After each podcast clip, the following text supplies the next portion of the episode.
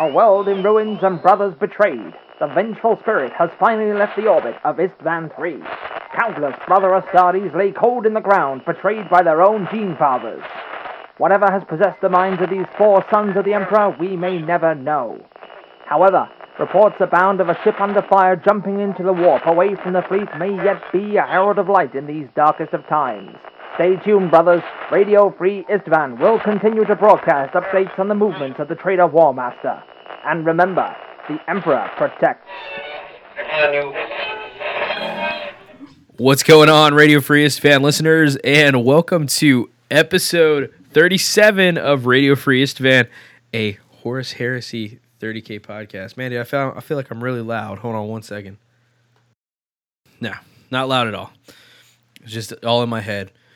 My name is Michael. You're, uh, I, guess, one of the hosts on the show, and I got my co-host Ryan here. Go and say what's going on, Ryan. What's happening, everybody? And uh, man, dude, 37, 37 episodes in, man. We've been knocking these out pretty, pretty regularly, dude. Uh, guys, I got a Every week. every week, dude. We just come in, just slinging words on the internet so people can hear. So, Yep. so we got a pretty nice little show set up for you guys. Uh, we got, of course, our opening and our hobby progress. We're gonna go over. Uh, we put out a survey to 369 people out there that took the survey. Uh, like there was a bunch of questions like, "What army do you play?" It had a whole bunch of questions on it. We're gonna go over that survey a little bit and some of the answers that we got from it.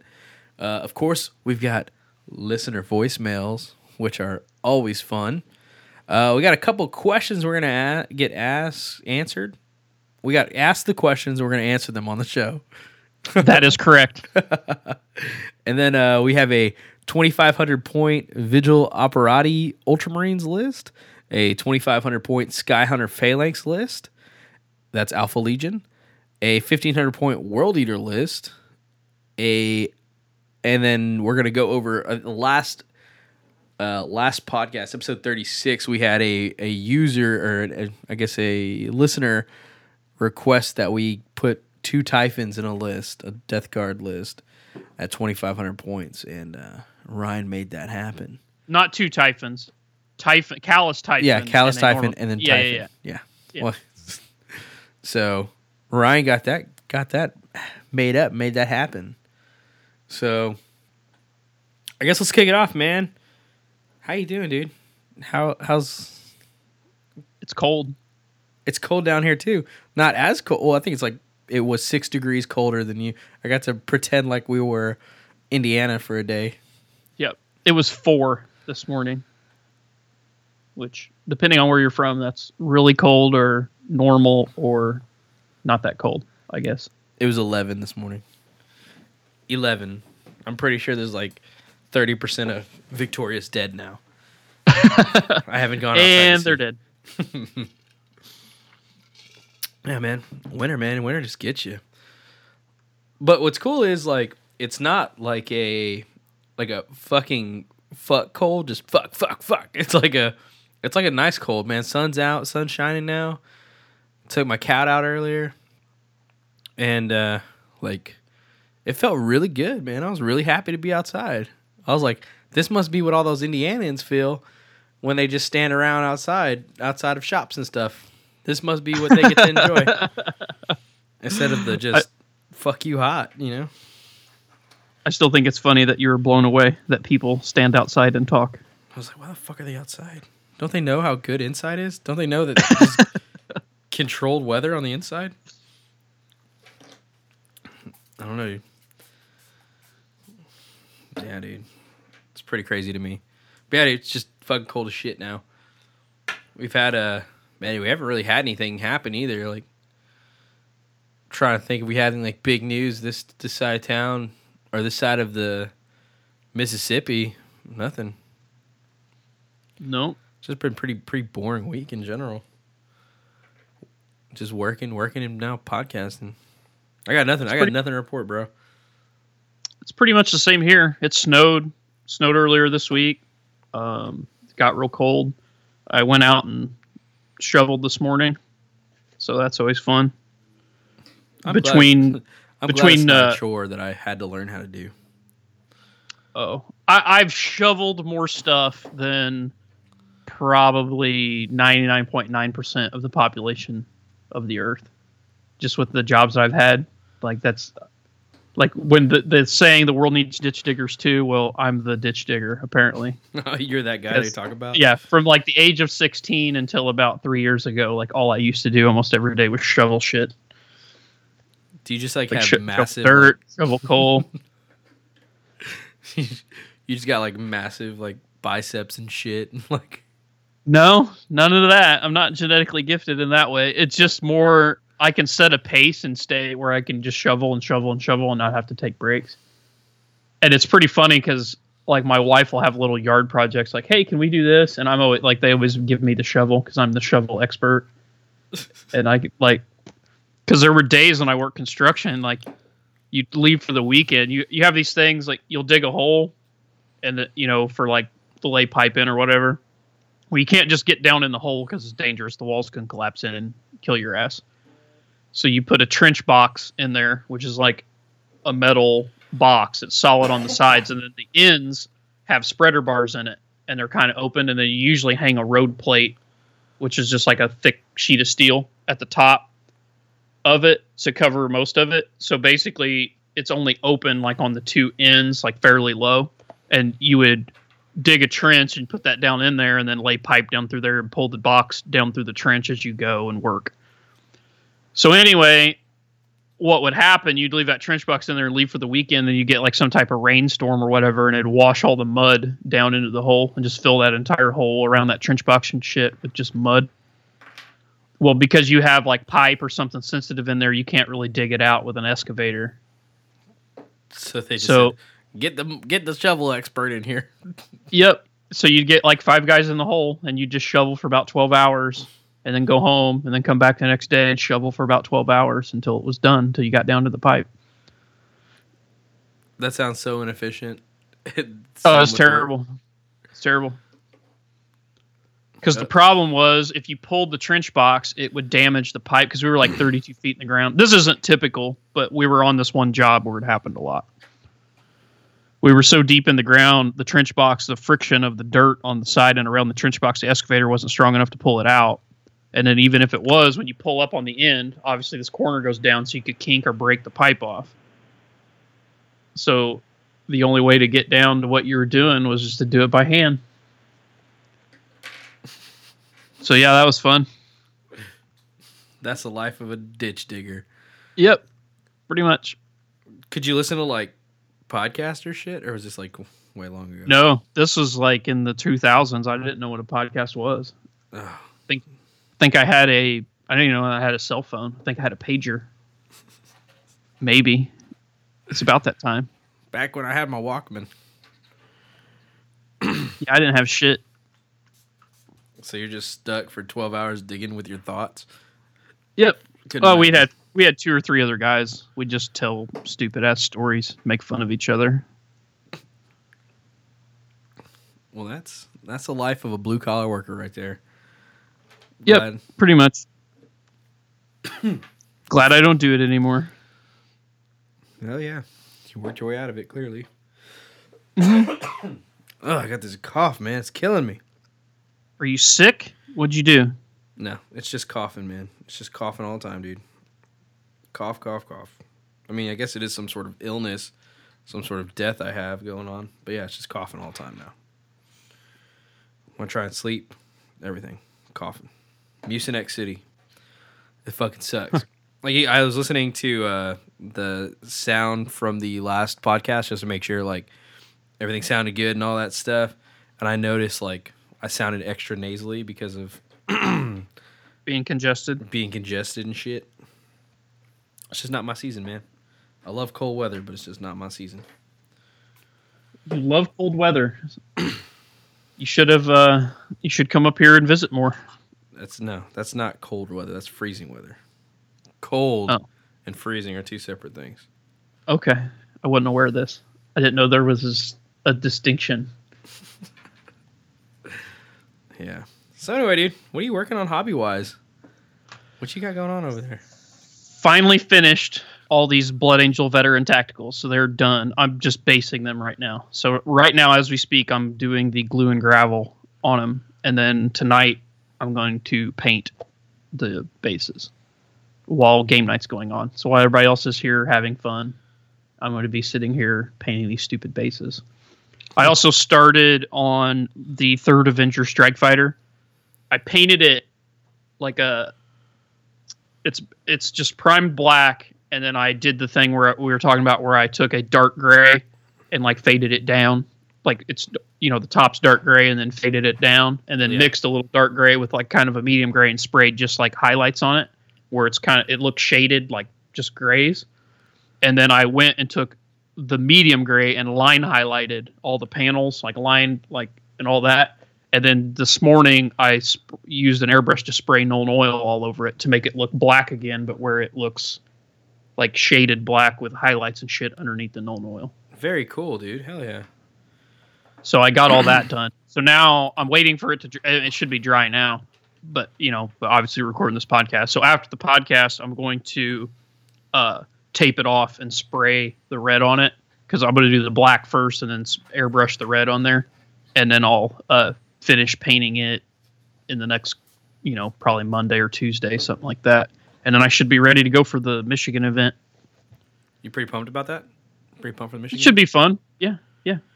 I'm not pumped for the because I I get off work on Friday and I won't be home till midnight because I work second shift, and then I got to get up at like 5:30 in the morning to get ready to go. Are you driving or somebody else driving? I'm driving, Fuck. so Scott Scott's coming up to stay the night on Friday night, um, and then we're gonna pick up Chris Duncan on the way, and then all three of us are gonna ride up there together and then play in the event and then drive back, all in the same night. In your Tacoma? No, we're gonna. I'm trading my wife. I'm gonna take her uh, Outback, her Subaru Outback. Gotcha. A little bit more room, a little bit more leg room in there. Yeah, we can't cram Scott in the back of the truck. He's a he's a veteran. He deserves more respect than that. He's probably riding worse, I'm sure. oh yeah, Where- probably yeah. But he yeah, but he's retired. Go ahead and call in and tell us that story, Scott, that I know you're going to share about your worst riding condition. I'm just trying to like instigate stories out of Scott because he's gold, Yeah. man. He's gold. Nah, he's retired, man. He don't have to put up with that shit no more. It's like, what? What He's- are some of the worst conditions you've had to ride in, Scott? And he's gonna call in. It's like, oh, oh, hold on. I would imagine that those aren't things we want to discuss on the podcast. um, nah, but anyway, it should be a fun trip. Um, him and Chris Duncan are always a blast to hang around with, so it won't be a bad car ride. We'll ha- all have good company to talk to. For fucking real, man. I love riding with my boys. We need to do a road trip here pretty soon. So that should be fun. The um, the Michigan guys are cool to play with, um, and they're all real nice dudes. So yeah, I think it'll be a really fun event. And um, I have another friend that lives in Detroit, uh, Dave Stolarski. Super nice guy, and I don't get to see him very much. I get to see him a couple times a year, and we talk on the phone every once in a while. But I always enjoy hanging out with him. He's got a really cool Alpha Legion army. He was the first first person I know that played Alpha like he played Alpha Legion like right out of the gate. And he had the the shiny metallic like green blue faded like right after Forge World did it. Like he was the first person outside of the Forge World studio that I knew that had a, an army that looked like that. What a bad dude. that aren't that that color like that color combo is like. it's- there's no turning back now from that. His look really really good. He did the the Tamiya clears I think's what they are and they're he did a he does a blue and then a green. So they're like actually like the blue green almost like that DuPont Chrome Illusions paint shit that people put on cars Yeah, or used to put on cars. That's how that's how Jay does his man. That's how Jay does his Alpha Legion. It looks so fucking good. And Yeah. then Jay also does Mars red bases, so they just contrast each other. Oh, dude, this looks so good. Jay's so good at painting, and he's so sneaky about it too. His Night Lords looked really good. I was really impressed with his lightning uh, last year at Adepticon on those Night Lords. Jay's real sneaky because like he we won't hear. We call him the silent giant because like he he just won't like like he's always like he's in the chat, but like he doesn't really like talk too much in the chat. And so then all of a sudden you're just like, it's like yeah, blah blah talking, and then boom, he like throws some pictures up, and you're like, you just painted a whole fucking White Scars army this weekend? Like what the fuck? Like what the shit, man? It's like like above tabletop standard. Like I, I I think he could be a commissioned painter, dude. Like his shit's like so good, and you're just like, oh, okay, well that's how that is. Just coming out the woodwork. Just Our buddy Max is like that. Like he'll talk and stuff when he's like he'll buy. I remember one year at Gen Con. I think I told you the story while we- you were here. We went to Gen Con one night, and the vendor hall closes at six, and so mm-hmm. he bought a contemptor at the Forge World booth at Gen Con, and then left Gen Con around six or seven o'clock at night, and then. I think it was like one in the morning. I was looking on my phone and I got on the Freebooters forum because he's a member too, and he'd already posted it fully assembled and painted It's fucking sick. and it looks good. And I'm like, what the like? Did you paint in the car? Do you own a time machine? Like, you, I literally saw this like in a bag at the Forge World booth hours ago, and now it's fully like. It's not fair, bro. It's not fair. I don't know how people paint that fast and manage to make it look good. That's how Samson is, man. Samson had that Porphyrion that he just like got from Forge World. He's like, hey, look what I got from Forge World three days later. Well, that was fun. Nah, god damn it. Like pro painted Porphyrion with cool walking stance. Like, god damn it. Bringing it to stiff, you know, I don't know, dude. commission thing. I don't know. I, I never know what what army Samson has, dude. I never know. Yeah. He's always uh he's always molding, and that's why I love him. It's because he always got something new to show up. So, what have you worked on hobby progress wise? Uh, well, I'm kind of all over the place right now. Um, I have not touched my display board or anything like that, which I need to. Actually, I need to find a wash. I don't know if I brought this up last episode, but I need to find a wash to to put on that sand color tile something. I tried five parts. Well, I can. I'll show you here in a little bit. Basically, I had a Zone Mortalis plate lying around from uh, Goochman Raphael. He sent some to us. I had them lying around, and I, so I spray painted one of them tests, and I tried um, washing the uh, washing the tile with like Yep. I did one part Agrax Earthshade, one part um, Lahmian Medium, and then I did one part Agrax, two parts Lahmian, and like it was all the way to five parts where it like started not overwhelming the tile. And I was like, Yeah. okay. I was like, and it didn't even really look good. So I was like, well, fuck. That was kind of my out. Was I bought a big old pot of Agrax, and it just doesn't look good. So I got to find something else to to wash it with. And somebody online actually said to use like tea, or in on Reddit they said use tea bags or something like that. And Oh, I don't- like tea and water to stain it. yeah, hmm. I have no fucking. I know clue. people stain paper that way, like to make paper look old. Use tea. Bro. I have no idea. But so I have not touched that project in a minute. Um. So I was kind of like, you know what? Let me just go ahead and work on some other things. I'm gonna take a step back from this, and so I've been playing a lot of Battlefield. That's useful. Dude, okay, real quick, real quick. So the other day, speaking of Battlefield, and you know, we're, I'm just gonna bring this up. So I I get online and it's uh, Tim and Michael playing, and Okay. From Eye of Horus. from I Forest. But every time I like join the game, they're on the other team. But we're in a party, so like I can hear them talking and all that stuff. And we're talking back and forth, and they're like, "Oh, because they're looking for me," and I'm playing in this like support class, and I I run like the engineering kind of style of play, like where like fix tanks and stuff like that. And I kept telling them the entire game. I was like, I was like, "Hey guys," I was like, "I'm telling you." I was like, you don't know about me. I'm a professional. I'm a professional at this engineer stuff. Like I kept saying, I'm a pro. I'm a pro at engineering because what I do is, like, I'm really good at stealing tanks in that game. Like just insanely good at like blowing your tank up to where like you're like I'm not gonna die in this, and you hop out, and at the same time, I hop in, fast fix it, back the fuck up, and take off with your tank, take it off into like a corner and go fix it while I'm there. anyway, I do it all the time. Really good at stealing tanks in that game. Okay. And uh, like if I don't have a tank and I see a tank, I'm getting that tank. So they're playing this like uh like 007 like let's hunt Michael down and find him game where they're like trying to trying to locate me and kill me. And so, Okay. You know, I'm running around in horses and stuff like that and finally I get in a tank and I'm just like blasting people.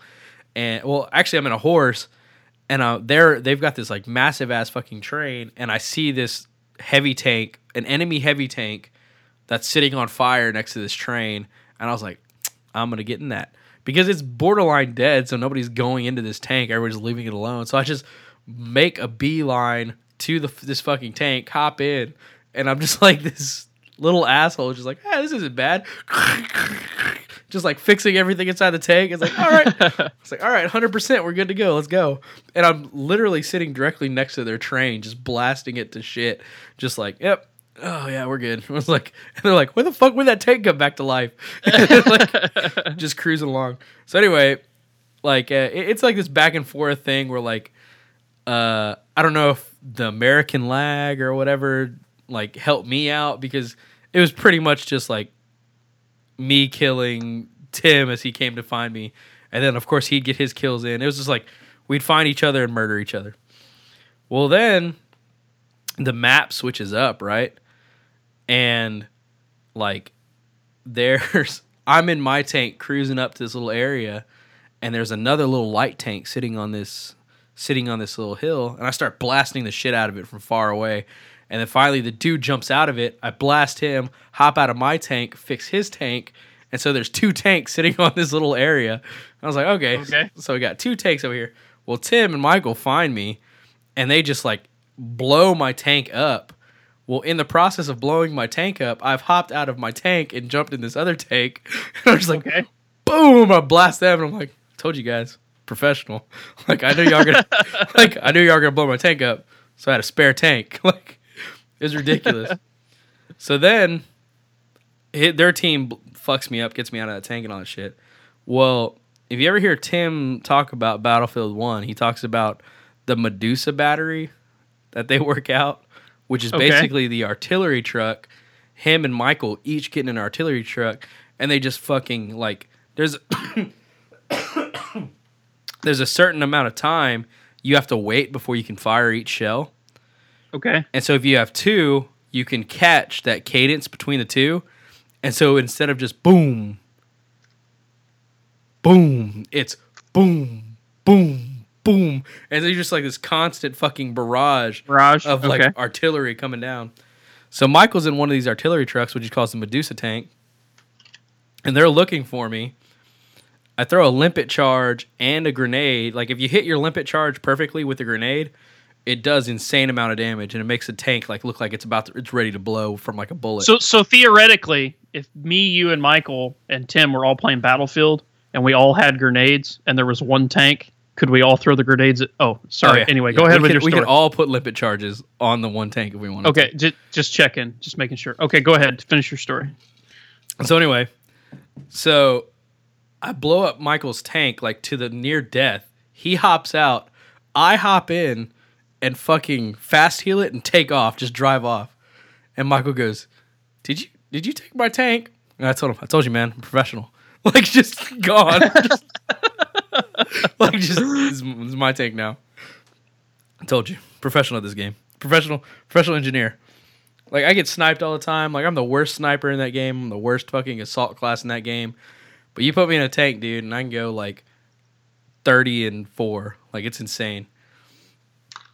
Ah, it's a good. It's so much fun, dude. It's it's such a fun fucking game.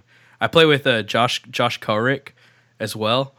He's a fucking like ace ass pilot, and then uh, I'll be his pilot, gunner. like like plane pilot. Yeah, yeah. Okay. He's so good at flying, and so like, I'll be a gunner, and then uh, I've taken it to where like normally what it does is the game, if your if your vehicle lists a certain way or moves a certain way, your gun follows it. So I turned that feature off.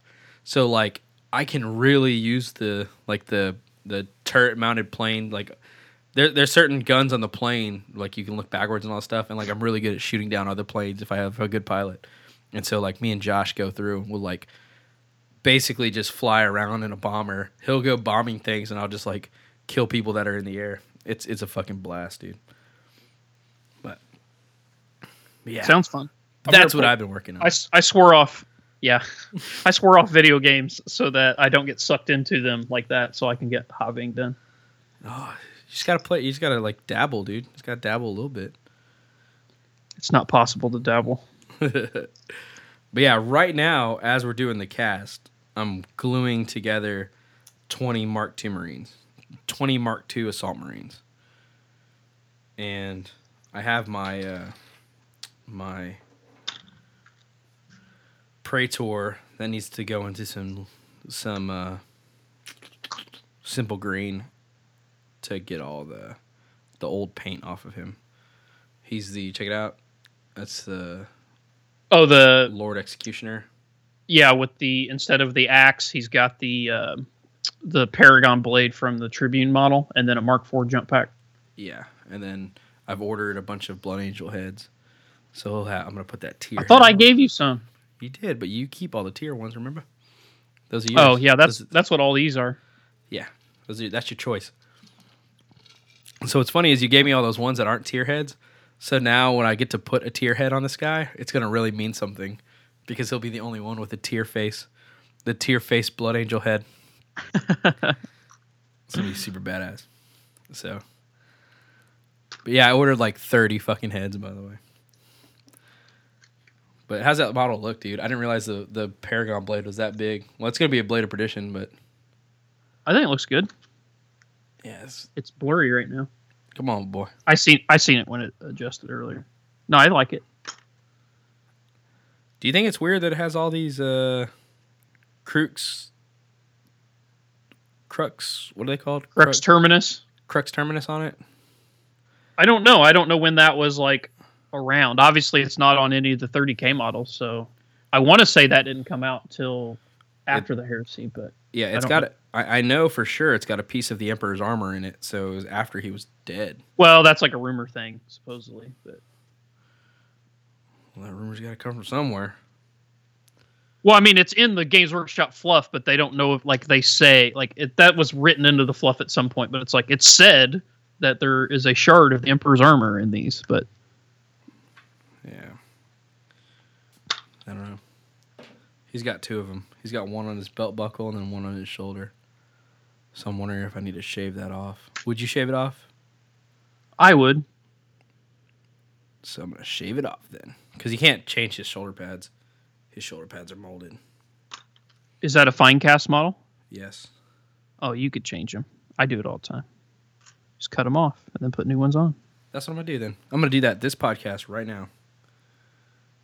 I'm very brave because Ryan said so. Here we go. I started. Oh no! Oh no!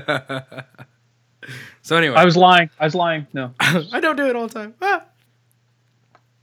So yeah. So no, I put this dude. I popped him. Like, here's a little pro tip for you guys out there. So I got this dude on eBay because every other model he's sold out on Games Workshop,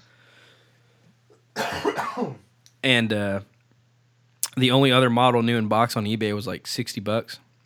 And I was like, nope. So I found this dude for thirteen dollars on eBay, painted Blood Angels. Oddly enough, just uh, you know, I needed to break him up, but he, was put together already, and I needed to break some stuff off of him, so I put him in the freezer, and left him in the freezer. I think Pretty had mentioned that that worked out at one point. point, and dude, I left him in the freezer for maybe like two and a half hours. It works him- for super glue. Yeah, Works good for super glue. popped everything off him. No problem. Nothing broke, nothing ripped off. So proud. Such a good mood after that.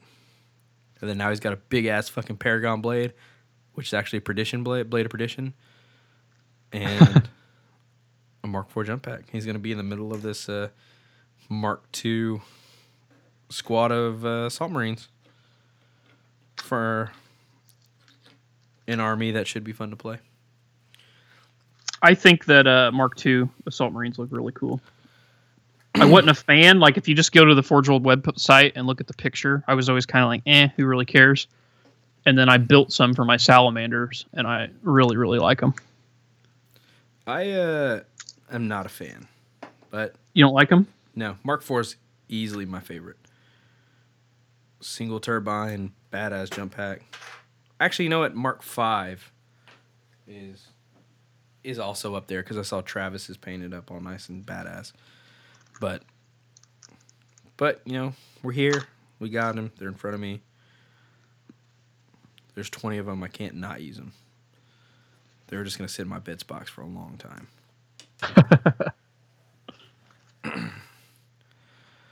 so anyway, so let's go over the survey stuff, dude. Let's do it. So, for those of y'all out there that took the survey, thank you. You're, uh, we actually took the information. I forwarded like basically five PDFs over to Forge World. I don't think they'll use them. I don't think it matters. I was actually really just curious as to what armies are out there, what armies are being played. Really, it was a survey just because I wanted to make a survey. But on the same token, there are some things in there that could be useful for Forge World, so I sent it out to them as well. Um, that being said, I also have two other surveys that are made up. One is for Mechanica. I was going to let this one run for two weeks. And then I'm going to drop the Mechanicum one on you Mechanicum players. And there sure as shit was a lot of bitching about the lack of Mechanicum stuff on there. Well, I seen you asked the like it was supposed to be about Legion, and I seen a lot of people answering with Mechanicum answers. Well, I did. Uh, I did post on there, uh, like, what army do you play, just so I can get a feel for it. And then Yeah. it was like, uh, and it says like it, the army was Horus Heresy Legion Survey, and I put Yes. on there like just to like be fair, like, okay, I know you're gonna post up that you play like, like Solar Aux. I want to make them feel, and then. Yeah. So anyway, there's a Mechanicum one that I have ready to go. I'm just gonna let this run for two weeks before I post it up. Uh, but right now we've got 369 responses and it's trickled down. I think like one person has created uh, anything within the past few days. So I guess uh, let's break this down. So first things first, the first question we had on the survey was, uh, "What army do you currently play?" And straight up by landslide, Alpha Legion. like, like, did you expect that? Did you expect Alpha Yeah. Legion to be that popular? Well, think about how many lists we get in and how many of them are Alpha Legion. A ton. Well, I always thought like Iron Warriors would like blast everything I figured. I figured.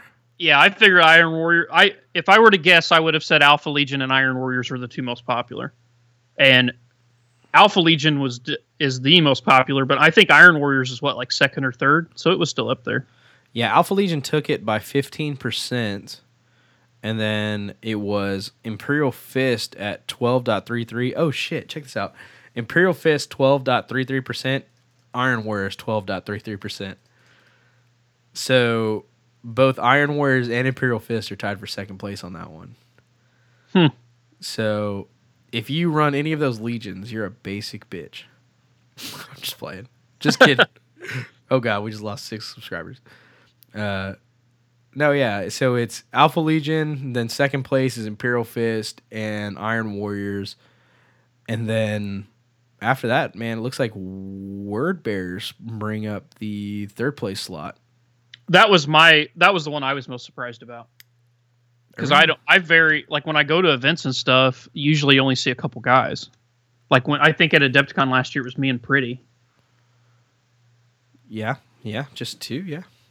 And then when I went to the Michigan GT on the first day, there was one guy because I, wasn't playing the first day, so there was one word bearer guy the first day, and then on the second day, um, you know, obviously I played my word bearers, and then here at our game club, which is very large, we got you know like twenty guys that play here. Um, I'm the only word bearer player. Yeah. And then coming up, I guess we'll just switch over to last place. I really expected more of a show out from Black Shields, but I guess there's so little support for it in tournaments and stuff like that. Because mainly, mainly because there's unknown Uh, People, but people don't allow black shields at events. I didn't know that. I wasn't aware. yeah, that was like one of the things when they first came out. Is like one of the things that they didn't allow. But I think it's Huh. kind of like people understand them now, and they're like, yeah, they're not bad. Black Shield's allowed. Well, why wouldn't you? I don't. It seems weird to not allow them, but okay. They had a stigma at first. I understand the Shattered Legions because it's very exploitable. I mean, I don't think the community would. I think the 30k community is pretty awesome, and I've never really seen anybody in 30k exploit anything like to a great extent. So I don't really think it would be an issue, but it's there. I mean, Shattered Legions to me are definitely more exploitable than Black Shields.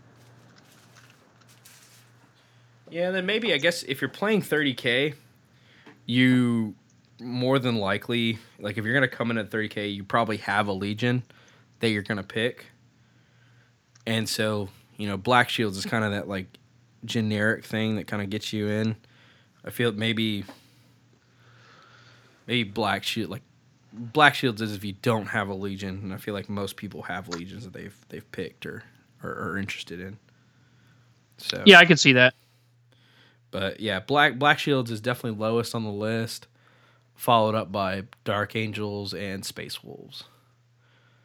Well, obviously the last two. Well, Dark Angels. A lot of people hate Dark Angels, but uh, also what's going to play into that is that they don't have, you know, Rules. full full rules yet. Space Wolves and Thousand Sons, especially, they don't have shit until Book Seven comes out here this month or whatever, Thousand where's or next month. On there? Uh, Thousand Sons is doing pretty good, actually. Oddly enough, Thousand Sons over there at five percent. Thousand Sons players, five point seven five percent. But that's also boosted because of the Prospero box, I'm sure. Right. Same thing with the Space Wolves. Yeah. No love, no love for the uh, Dark Angels. White point six percent. So I don't know. When those legions get more rules, I'm pretty sure they'll bump up. So that's not bad. Uh, let's see. I don't think there's really any comments on here that. Yeah, just a bunch of people putting Le- Legion. Oh, Legio Custodes. Interesting. Demons. Word bearers with heavy demons. Okay. See, demons is. I mean, not. I mean, obviously, especially in fluff based or whatever. There's nothing stopping you from running just demons, I guess. But there's no way to. If you're playing rules as written, uh, there's no legal way. I guess to run a full blown demons list. Mm, This dude does. I don't know who he is, but he's random. Well, it's fine that he does, but I mean, it's one of those things like I don't know, like I don't think you can just like take that to like some big event and you know without asking. yeah. If you take the I think there's a way if you take like the uh, the demons of the Ruinstorm like HQ guys, but their rules are still experimental. They've never actually put them in an official book. Bummer. and it still it just says that they're they can be taken as an HQ and a primary demon attachment. It doesn't really explain how or give any rules or whatever. So I don't know what's going on with that. Hmm. If you're listening right now and you're the guy that plays straight demons, send your list in. I'd like to see it. I'd like to see how you do it. So, and then of course I. Here's the thing, guys. I wrote out Mechanicum Taghmata. I wrote out Mechanicum Ordo Reductor, and I wrote out Mechanicum Legio Cybernetica because I'm not a fucking idiot, okay? But I am Butterfingers because I accidentally deleted Mechanicum T- Cybernetica whenever I was like removing all the extra cells in the question, and I didn't catch That's, it. that's okay. Nobody cares. no, Nobody's people, sad. Nobody's sad about it. people care. People care. Like people are like, how the fuck could you forget Cybernetica? I didn't fucking forget Cybernetica, people. I I'm fully. I played a Cybernetica. I get it. Okay, I get it. I'm sorry. I'm sorry. We're I made you- subconsciously trying to make the world right. I'm sorry. I made all eight of you type out Cybernetica. I'm sorry, Tim. I'm sorry. Okay, but yes, Cybernetica was supposed to be in there, and it was in there. I just I cluster. I fucked it. I fucked it when I made it, and it got left out. My bad, people. So yes, Cybernetica got written in more times than I care to mention, and got written in more times than Dark Angels got clicked. So yes, there's a lot of people that play Cybernetica. So anyway. So what HQ choices do you use is the next question on here. I think the obvious obviously H the Praetor, I knew that was gonna be high, but I wanted to see what was kind of like the second place and all that. And in a hard second place, like a solid second place, is a Legion Chaplain. Do you expect that? Yeah, for one, it comes in the Calth box, Oh, you're right. and two, I think it's for one. Okay, so you got to remember, there's not that many that you can take as compulsory. Right. So the only compulsory ones are Forge Lord, Chaplain, Siegebreaker, Delegatus. Is that it? Herald. The Herald's a. Oh no, it's a support officer. Yeah, you're right. Yeah. So I think that's it. There Is might be Is librarian a Legion- support officer? yes, Okay. just and then obviously just a generic Centurion, but you sp- specifically asked for consuls. So him being in the box, him being one of the few uh compuls like ones you can take as a compulsory, um, and also just he's got extremely good rules for the points. Yeah.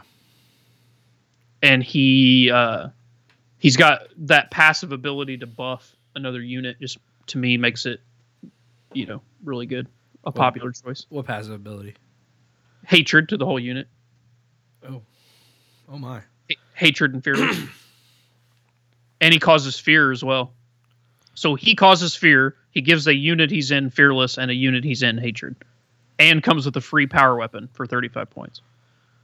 I've never ran a Praetor, so it's pretty crazy. A praetor. What you? Oh, you're talking about Chaplain. Okay. Yeah. Yeah. Okay. I was like, uh, what? Okay. So, okay, I'm on the same page now. Yeah. Okay. Yeah, I've never ran a Chaplain either. So, those are all good points. And then coming So up, coming up third place was Primus Medicae, which I kind of I kind of imagine that a lot of lists we get have Primus Medicaes in them. yep. What did any of them surprise you? Um, that there's anyone that takes a Legion champion. How many people took Legion Champions? Anyway, nineteen people take Legion Champions. It's probably a fluff thing. I'm guessing. Yeah, just run a generic Centurion and call him the champion. That's no fun. Then they can't. They're gonna pay the points for the coolness. Let me see here. Let's see what comments. We got 89 comments, so I'm guessing this is gonna be people telling me about all their special characters they take. Yeah, yeah. Lord Marshall and stuff like that. Forge Father, Autek Mor, Primarch. Bullshit. He's a Lord of War choice. Uh, If you take Primarch's Chosen, he's an HQ. Mon, Mon, Garro, Cassian. Yeah, this is all just special characters they added on. Nothing that we missed or anything like that. I didn't do Legion specific stuff because, like, it's just such a small dip in the hat. It wouldn't have made much sense. Yeah, like a Saboteur or a uh, or something like that. Yeah. So obviously Praetor, Legion Champion came in after that. And then there's a lot of Master of the Signals and Primus Medicaes out there. Yep. So prepare to get your ass bombarded on. All right, what elite units do you use?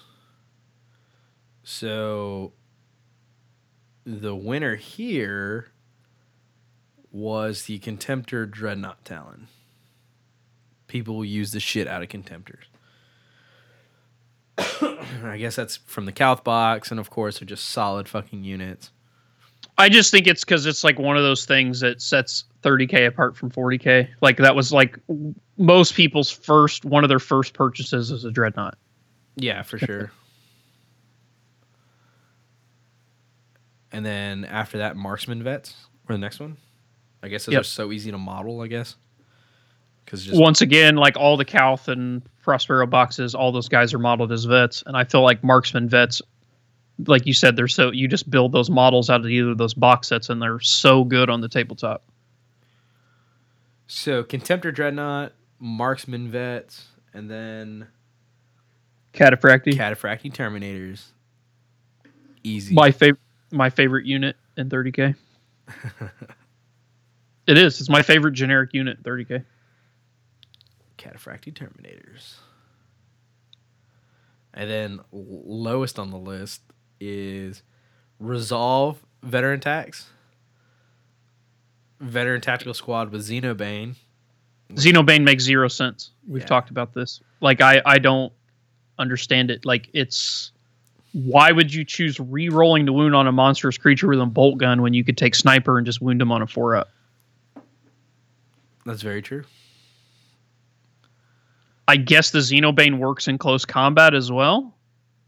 But that if- being said, you you're still strength four. Like there's no monstrous creature in 30k that I'm aware of that's lower than tough six. So you're like you're taking sixes to wound over always wounding them on a four up, plus getting outflank. Very true. Something, something. Hopefully, Forge World sees whenever they realize that only three people take it. Oh no, two people. Yeah. Two people take Xenobane. Yeah, I don't really get it. I mean, I guess if you put combi weapons on every dude, like if you just had a whole unit of combi plasmas, and then you get to re-roll. But that's like very specific of a, you know what I mean? Like you're only ever going to use. I guess if you like, you're you only play your best friend, and he's like only plays Cybernetica. You know, but even that, it's like I think I would still go sniper vets, even with the combi plas, because you would be able to shoot your plasma, and then if you lived, then on further turns, still have a useful bolt gun. Yeah. So don't know. I don't know, whatever. I understand the resolve thing too. Like, who really gives a shit? You can get leadership abilities so many other ways. Why would you ever, um, you know, waste a veteran ability with all the other veteran abilities out there on that? Yeah. No, I see that too. So the other thing that was brought up because of this survey, which I had known it for a while, but it's just one of those things that doesn't really get talked about. If you actually read the veteran entry and the veteran skill entry, it says before the before the game begins, pick this skill. Uh huh. So it's like a psychic power thing. So technically, rules is written, you don't have to put it on your army list. So you you could pick it like based on your opponent. Yes. Wow. I don't know very many people that do that, but I mean, it, it's not worded any different than like psychic powers or warlord traits or anything like that, which change from game to game. Hmm. Very interesting. Very interesting to bring that up. I am trying to figure out like an instance when that would come up. I guess if you're playing, if you took machine killer vets, and it turns out that your enemy was playing an all infantry force, and then you say, "Oh, okay, then this." That or like person." even if they were just playing like orbital assault, it's like who really gives a shit? I think I'd rather these guys be sniper. yeah. I good catch. I, I kind of saw y'all talking about that in the podcast chat, but I I didn't catch on. Yeah. Hmm. It's come up. It's come up in other conversations before, but it came up again the other day in the podcast chat. So there you go, guys. Use that to your advantage. What else was I there? typically just write it on my army list and stick with it because my guys are usually loaded out specifically for a job.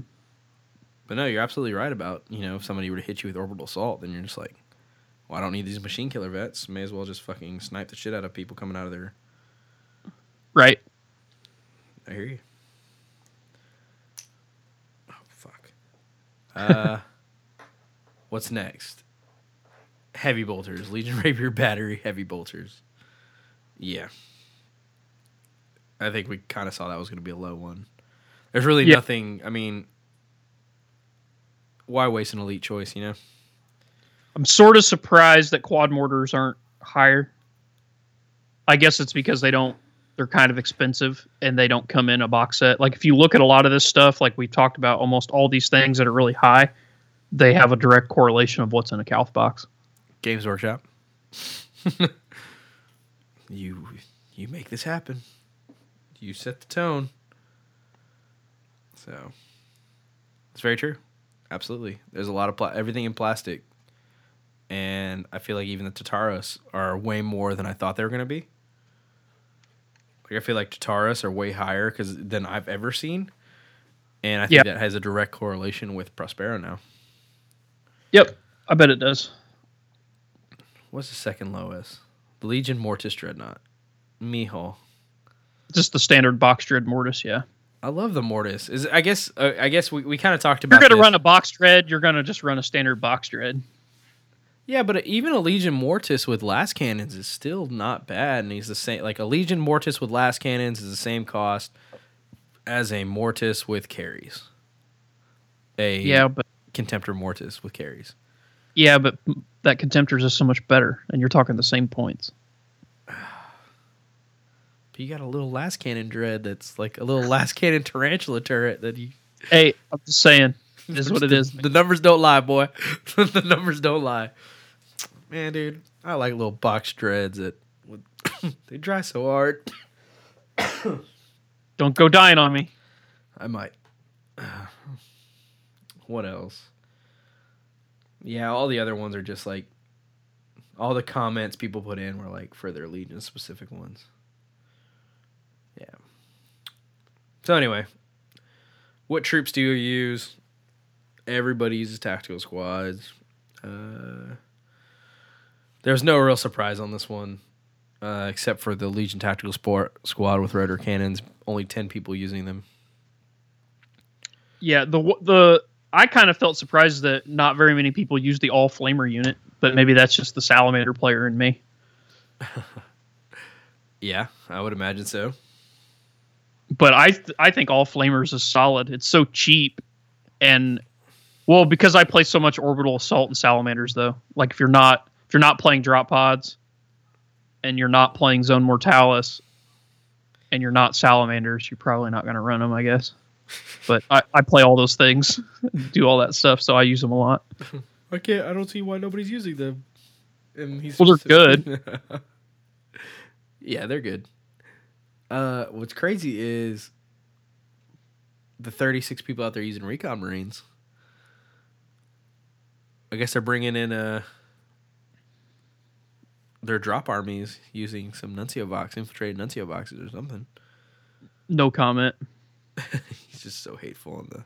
I'm gonna, I'm gonna build ten scouts. I'm gonna run recon marines in carapace armor. You just wait for this. Maybe uh, that maybe once again because they're a plastic kit you can buy. I don't know. I don't I don't get it. I'm gonna run some recon marines in this Day of Revelation list. You just wait.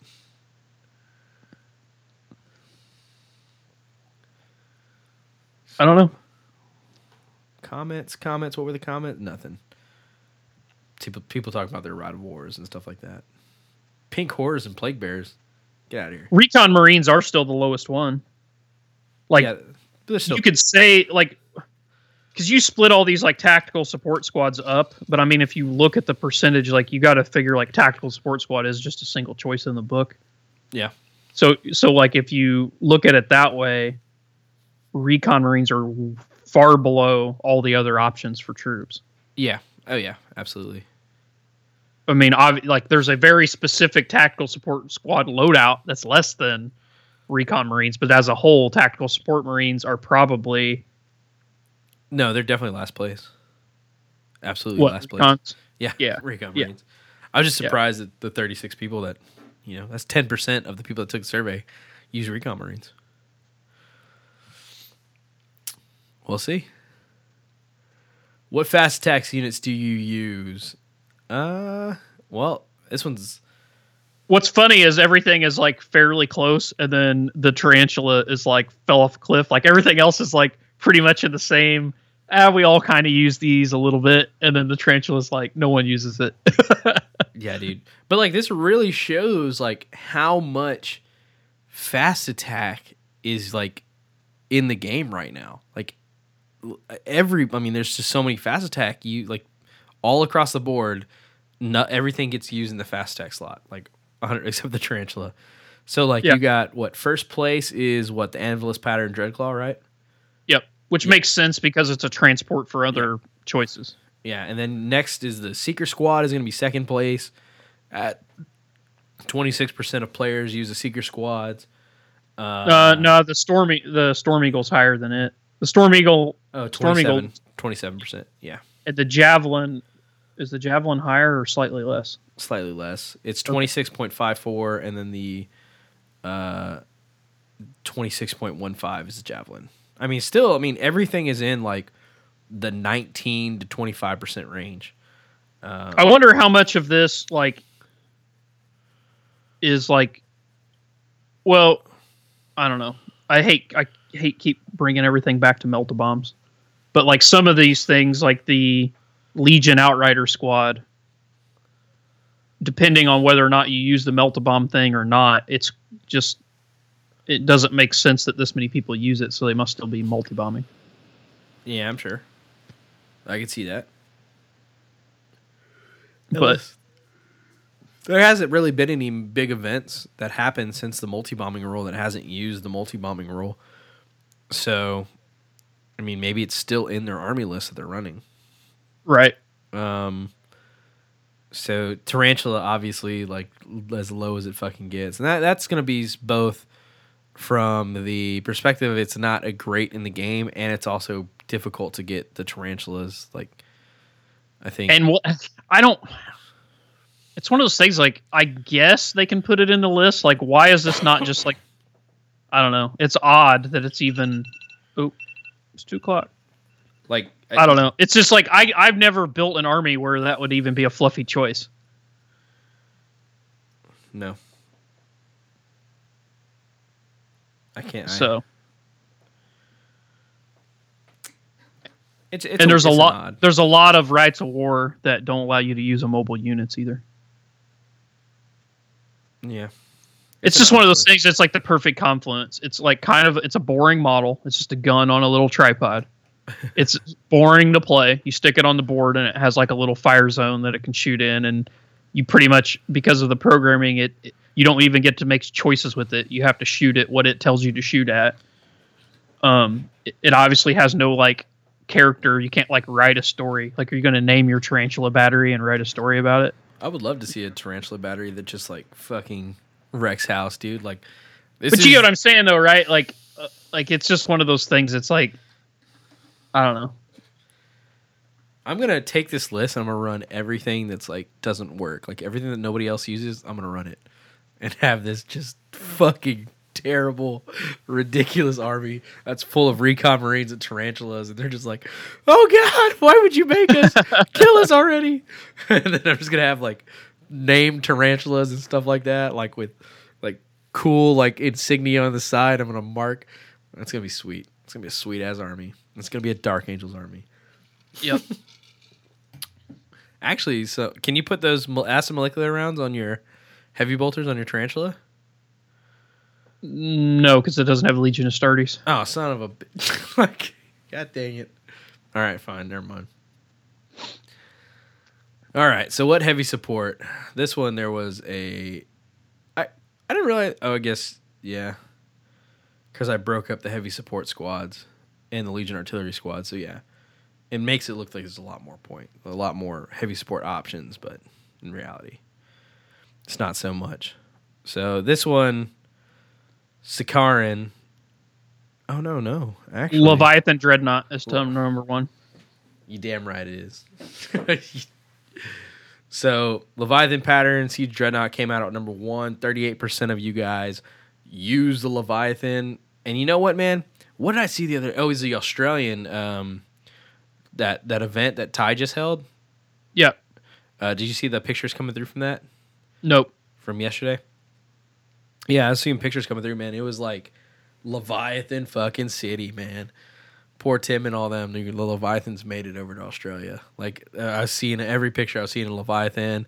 I saw a, I saw a picture with uh, nine Contemptor dreadnoughts in it. Blood Angels Contemptor dreadnoughts in it. They were all back to back, and I was like, "Yeah, they're coming. The dreadnoughts. they made it to Australia." So yeah, Leviathan, dude, thirty eight percent, fucking the closest thing after that was what 36 percent on the Spartan, right? No, thirty seven the Spartan- Sicaran. Yeah, and then the Spartan. I guess the Spartan. I would have figured the Spartan would have been the most popular choice, just because everybody I know owns a Spartan. I would say cost wise, that's what kind of keeps it. That's that's how the Leviathan, like physical cost, money wise, what it costs Yeah. to buy a, a, a Spartan versus what it costs to buy a Leviathan. I that and a giant killer robot is just a cooler model and concept than just a box with some tracks on it that holds some guys. fuck yeah, dude. Super badass.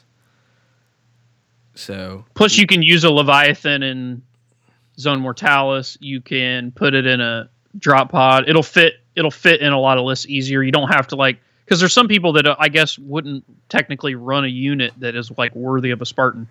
You know what I mean? Like if Yeah. you don't have a unit that needs a Spartan, you're not going to put a Spartan in your list. Or you can put a Leviathan in almost anything. That's very true.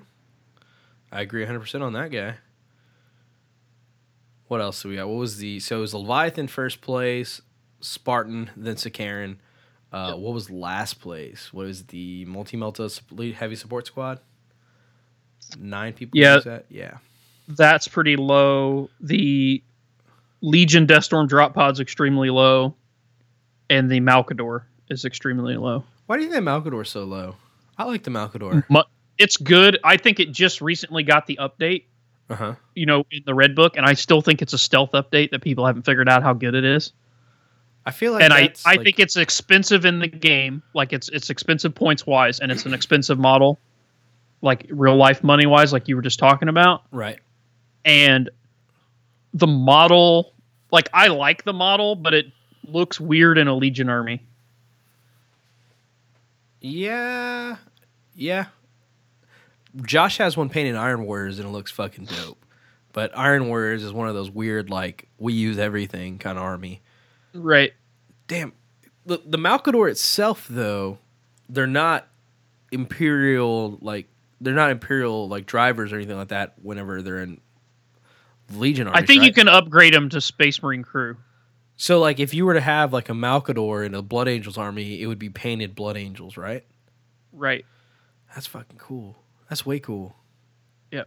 I want a Blood Angels Malcador now. well and now you can take them in a uh, a squadron as well i mean so yeah tech technically you could have nine in an army and if you ran onslaught you could have 12 like slot wise obviously not points wise and you've and you've just set that ship to sail. I feel like like okay, what okay, what in the update made the Malcador better? it went up to armor 14 on the front Right? Um, hang on, my book's right here. And, and by the way, like ideally, what I well, I'll, I'll, I'll talk about it at the end. So you can put them in a squadron. You couldn't do that before. Um, it used to be a Lord of War, and they moved it to heavy support. That's the biggest change. Right? Okay. Uh, it's it went up to armor 14 on the front. Um, it gained this battle speed rule, which is where it can move flat out and still fire its main gun. Very cool. Um, it went down in points, I believe. Yeah, so it went up to armor 14, became heavy support, was able to put in a squadron, gained the battle speed thing, went down in points, and then got new options on what guns it can take. And this is a super heavy squadron. Yes. That's crazy. So every single gun on every single tank can all fire at a different unit. Right. Yeah. That's very crazy. Yeah. So it's got it comes stock with a battle cannon, hull mounted heavy bolter, two sponson mounted heavy bolters, searchlight, smoke launcher. Um, you can upgrade the battle cannon to a twin link lascannon for free. I personally wouldn't. You can change the hull mounted heavy bolter for a heavy flamer for free, auto cannon for five points, lascannon for ten points, or demolisher cannon for thirty-five. I would go demolisher cannon. Um, the vehicle may exchange both of its sponson mounted heavy bolters for heavy flamers for free, auto cannons for 10 points, or lascannons for 15 points. That's fucking brutal. 15 points for two lascannons, pretty good. And then it can take a flare shield, armored ceramite, dozer blade. I don't know why you take a dozer blade on super heavy. Uh, That's auxiliary drive, Yeah. also not on a super heavy. Mine plow. I don't even know what a mine plow does. Um, it's So ba- you so can you can also copy and pasted from the. Uh, you could you can also put a multi melta pintle on it. So you could go pintle multi melta and then put a flare shield armored ceramite on it. So it's going to be armor 14 on the front with a flare shield and then armored ceramite. So it's be 14, 13, 12 with six hull points, flare shield, immune to melta. Um, and then it uh, had it would have a multi melta, two las cannons, a demolisher cannon, and a battle cannon. And it can move 12 inches and fire all that stuff at different targets. that's insane. That's going to be sub 400 points. It's 275. It's still going to be pretty expensive. Let's see, 50. So it's going to be just just shy of 400 points if you look out that way. What army would that look coolest with? It's clearly not. Like Coolest? yeah, Well, Iron, Iron Warriors. We went over that. It looked good in that. It would look good in uh, Iron Hands. Any of like the like kind of more brutal, like drive at you with a tank. Death Guard would be baller. Think of Death Guard one, that off white with like make it all weathered. That'd probably be my favorite Death Guard. damn, dude. I'm glad this has come up. trying to think right now. Maru Skara, it's a elite and fast attack you get to outflank with, right? Right. Oh, Emperor's Children. Yeah. The hidden blade or whatever. Well, yeah, but you could just do it if you're wanting to. To uh, here's the thing. I guess the easiest way to get it technically would be Iron Hands with Head of the Gorgon because all your things gain outflank. The problem then becomes all super heavy. It's one of the FAQ Yeah. questions where all super heavies lost the tank type. So is it a tank or is it not? Right. Damn, that'd be so It's pretty stupid. dumb because like Casterman Orth specifically says can be can pilot a super heavy tank, but there's no super heavy tanks anymore. Fuck. That's crazy. So yeah, I feel like we're gonna see that number come up next time the survey runs out. Uh, Yeah, maybe. I mean, there's a lot of things going against it, like we talked about, like real life price. It's still an expensive model. I mean, you're talking 400. po- It's Leviathan right. level points. Um, it, I think it'd be good if you take if you took a squadron, you can upgrade one to a command tank, and if you do the command tank, they get like tank hunter or some shit if they all fire at the same thing. I really, dude, I really like Malcadors. Just never had any reason to play one. What's the command tank do? It does look really good. It used to not be worth a shit, and then it became What Mhm. else? What else is on the list? Oh, the whirlwind and the basilisk and the Achilles. Yeah, I'm I'm currently obsessed with the Achilles. Just for the quad mortar on the front of it. Now that the quad mortar can get all the cool shit.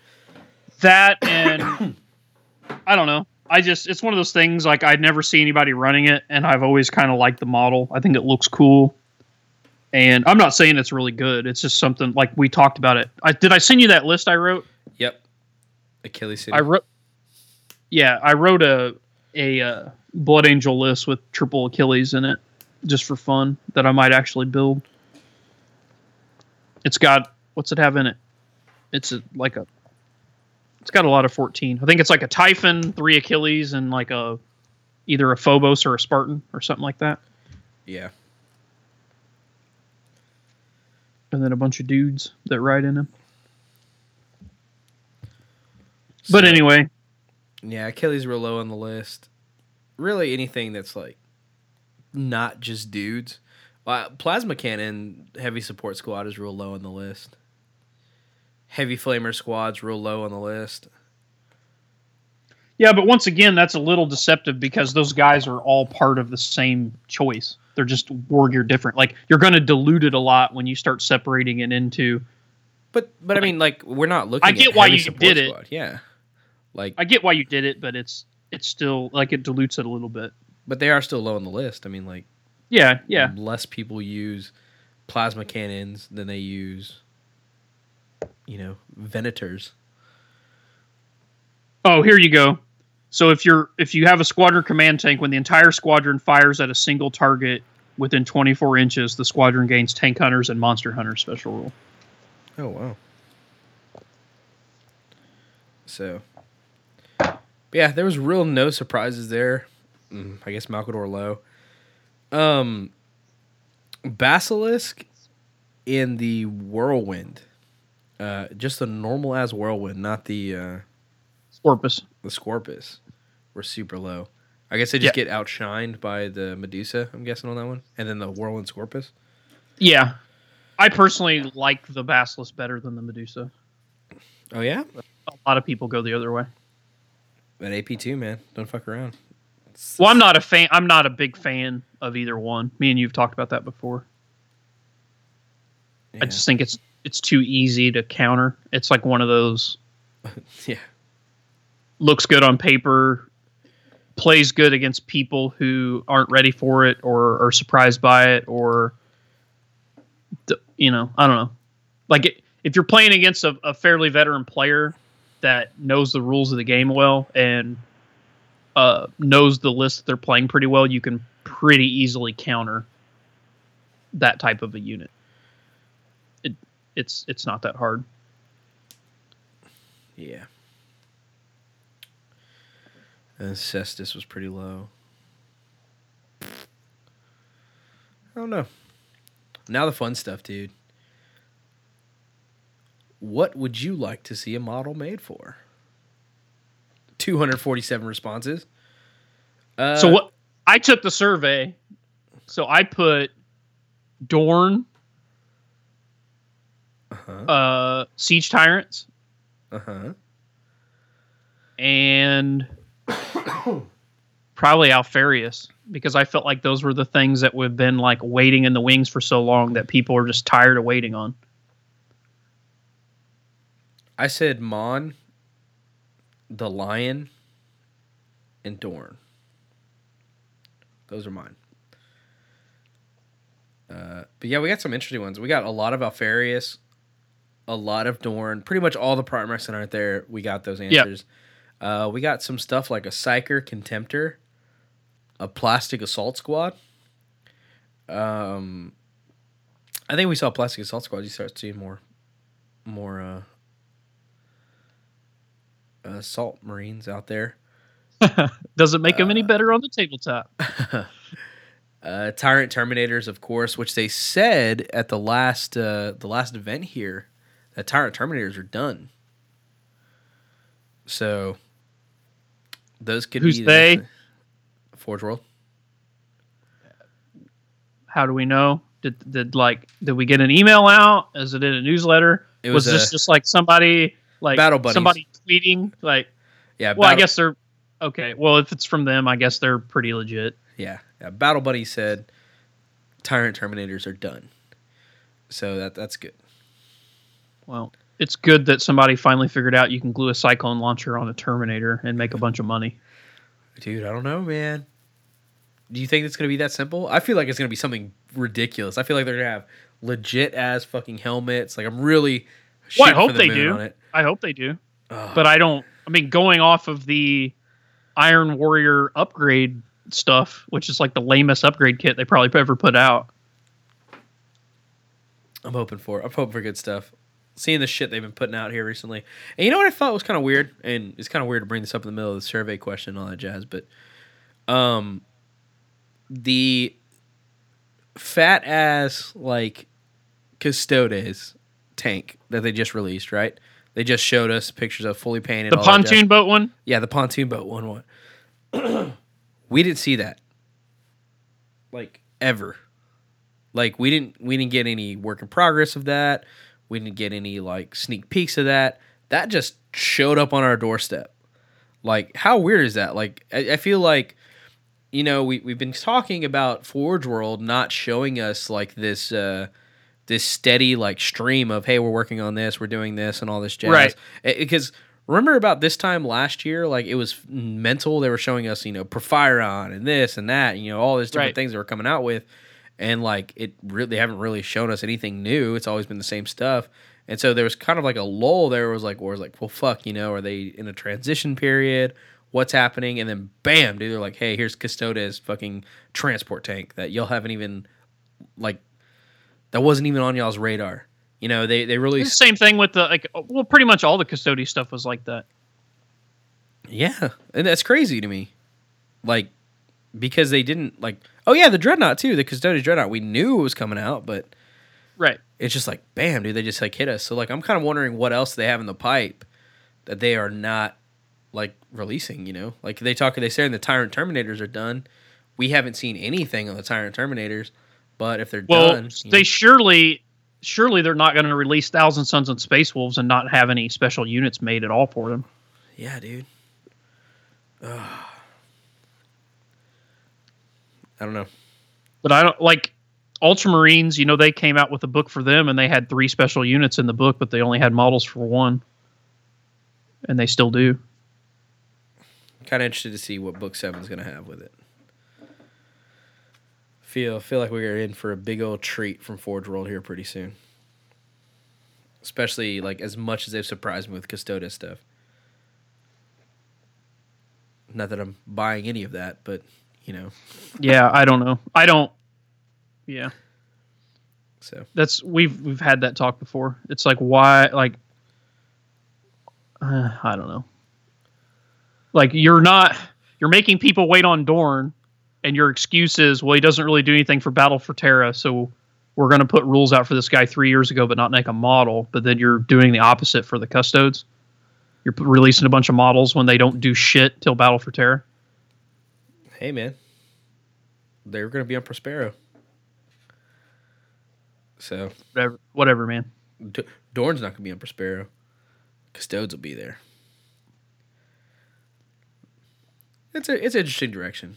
So, but yeah, man, people are waiting. People are waiting for Dorn. Clearly, that was like I'd say Dorn and Alpharius were our biggest ones on there. Uh,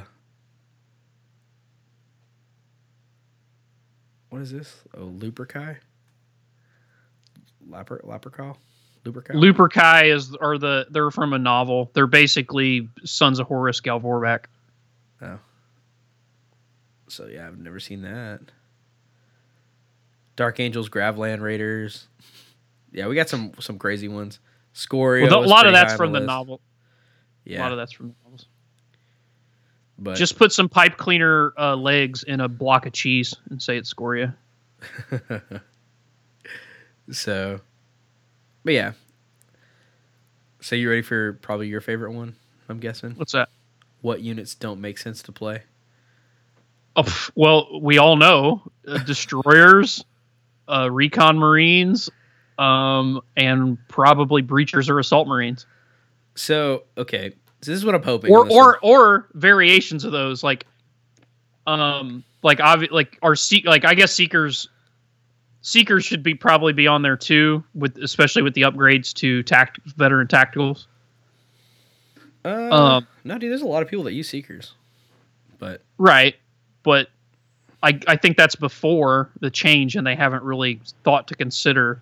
Oh wait, I can do this exact same shit, but for less points. There's the Seekers. Also, you got to think like headhunters and shit like that are basically just glorified seekers. They're just legion specific ones. Yeah. Destroyers have to be number one. Destroyers are number one. Um, I would think recon marines got to be up there, real close. uh, I would say that ass- the assault squad follows up after destroyers, Yeah, that's not surprising. And then recon marines, and I don't know. Breachers is on here quite a bit as well, Yeah, they're way too many points for what they do. and then Deathstorm drop pod. I've only seen Seekers one time on here, so Headhunters are on there a bunch though. yeah, Headhunter's probably been on here four times. I don't. So I guess like because you could only fill out the, like three different ones. Four, So seekers aren't four on here. okay. So f- seekers aren't going to make it because there are ones that are worse than them, but they're another one that I don't. I I tr- I think that they need something. Yeah. Xiphon's on here a few times. Yeah. More than Seekers. Basically, all the stuff that we we know. Like it, if you listen to this podcast, you're well aware of the the list of shame. So I'm guessing like this is what I'm hoping for. All right. So then, of course, what's your favorite unit, man? We obviously we kind of we we know what y'all's favorite units are based on statistics. So my idea behind this survey, right? Forward it off to Forge World. You know, hey, this is what's going on. Ideally, I want to release this every like quarter. Make sense? I figured since we're at the beginning of the year, I'll pop the survey out, send it out, and then we'll do it. Excuse me. We'll do it again in April. See how see what the see what the game shifts like, see what everything's like that. And then we'll do it again probably like September or something like that. And then we'll get a good idea of like what the health of certain units are and stuff like that. And hopefully Forge World takes takes the reign on it, you know? Maybe, hopefully. I mean, they can't ignore it, right? Yeah, you think they're just gonna ignore it? No. Well, I'm hoping not, and I'm hoping they'll be like, you know, um, this is what 300 people say. They don't use these units, like, and there's like, it's a huge amount of people that say these units don't make sense. Like, out of 300 people, if you know, 150 of them say I do not use destroyers or I do not use seekers because they do not make sense. That is 150 people that are not going to buy that product for that thing, and that is a useless unit. Like why why even keep making models for it? You know, you're skeptical hippo. I don't know. So, but anyway, at least we know, you know, and I'm gonna like currently right now I'm in the works of making a Radio Free Estevan website, and I'm hoping to put these into graphs on the website, and then hopefully at the next quarter we'll be able to trend out certain units and stuff like that. That's ideal. That'd be cool. So that way you can look at it and you can see like, is this worth buying, or you know, is this like a unit that a lot of people use, or a lot of like what if you want to play an army? Yeah, I mean, I don't know. I mean, it's still play what you want to play. I mean, people still play destroyers. There are people that still run them. I'm gonna be running destroyers. I just bought destroyers, ten of them. I mean, it just frustrates me to no end though. Like when you, I mean, like we've talked about, it takes me so long to paint stuff. Like if I wanted to paint like 20 assault marines, you're talking that like that's a month of painting time plus the money I have invested just to stick them on the table and watch them get removed by quad mortars. Like See. it just gets old. You're just like, uh, Wouldn't you want to know that before you bought your stuff? I guess I don't know. People are going to run what they want to run, which is good. Like we don't we don't want it to ever be like where it's like 40k, where everybody just is like, well, why would you run this when you could run? I don't know. You mentioned a long time ago that like X-wing, like they they look at their units and they say, "Well, the nobody runs this unit, so we definitely need to do That's something." Fantasy Flight. They they actually do that. They act. There's a uh, a a third party person, a person that's just a fan of the X Wing game, made a tournament software that when you go to an X Wing tournament, like ninety percent of the X Wing tournaments out there use this thing, and it's real easy. You just punch in everyone's list, and then they update the win loss. So there's a website you can go to that will tell you how often a ship is used and if it's used in a list how often that list will win like what the win percentage of lists with this particular ship in it is and uh, fantasy flight wh- who's now owned by asmodee or whoever like the design team for fantasy flight actually looks at that data so now, and that's all fan- now we have data for Forge World to look at, whether they choose to look at it or not. Like, you're making my brain hurt you know who we're talking about here right hey, Duro, look, you just you you you got to be pessimistic, Pete. I got to be optimistic, Oscar.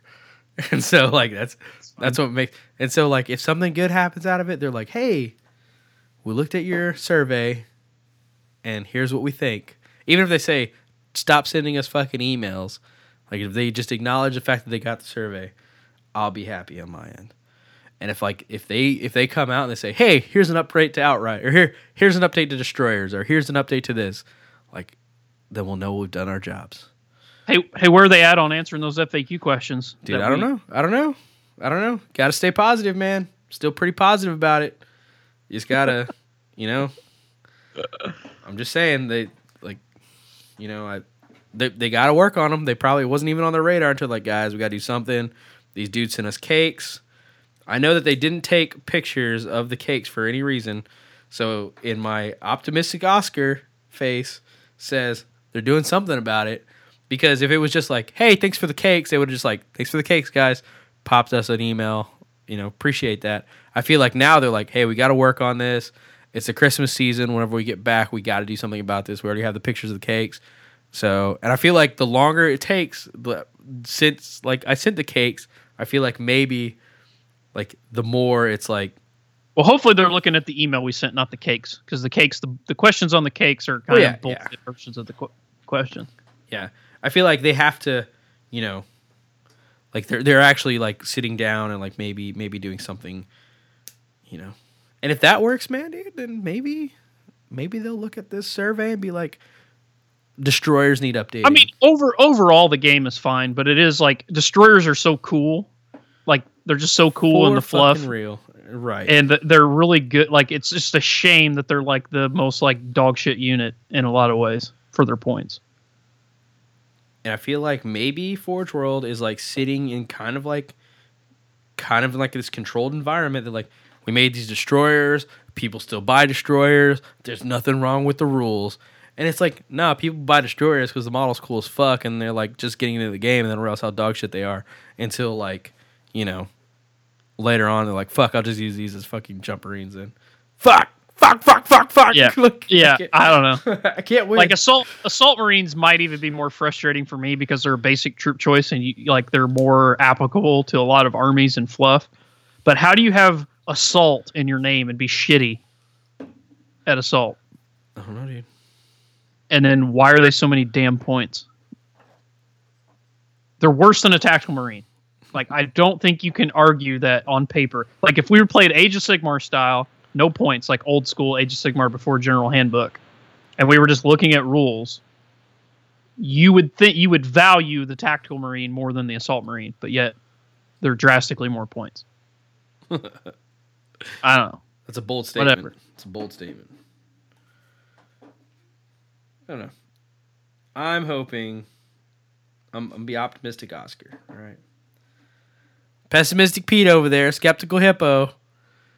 But yeah well I've done my part.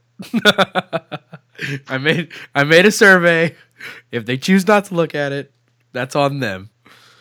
I'll keep being pessimistic it serves me well you skeptical hippo. skepticism is a uh, very healthy thing. Yeah. All right. Well, that's the survey. Guys, like I said, get ready in a quarter to take this again.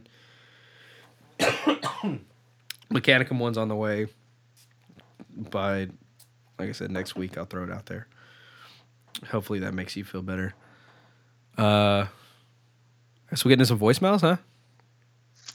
Yeah, Give me like two seconds here. I'm holding shoulder pads. holding glue. Well, here let, us talk. While, while you're doing that, let's talk about something. Let's talk about something about all the money you owe me. I'm gonna Fuck. like, yeah. So, I'm gonna make you send me a hundred pennies so I can roll or like throw it in a bed and roll around in your pennies. Uh, uh, why do I owe you money? so last last week we did a uh let me just read the the thing here. We did a uh, day of revelation blood angel list and we Uh-huh. were talking about him mastercrafting the blade of perdition. Robert. and and you were saying that he mastercrafted the melta bombs and i'm saying no. He mastercrafted the blade of perdition just didn't know. And you were like oh no this and that. I'm like no you're wrong. And you were like no you're wrong. And we went back and forth and i said i'll bet you a dollar that he didn't know the blade of perdition was already mastercrafted Did you, you- fuck me, Robert? Did you fuck me in the ass, Robert? so Lie to him, Robert. Just lie to him. So Robert, the guy who wrote the list, uh, sent us a Facebook message that says, "Thanks for the review of my Day of Revelation list.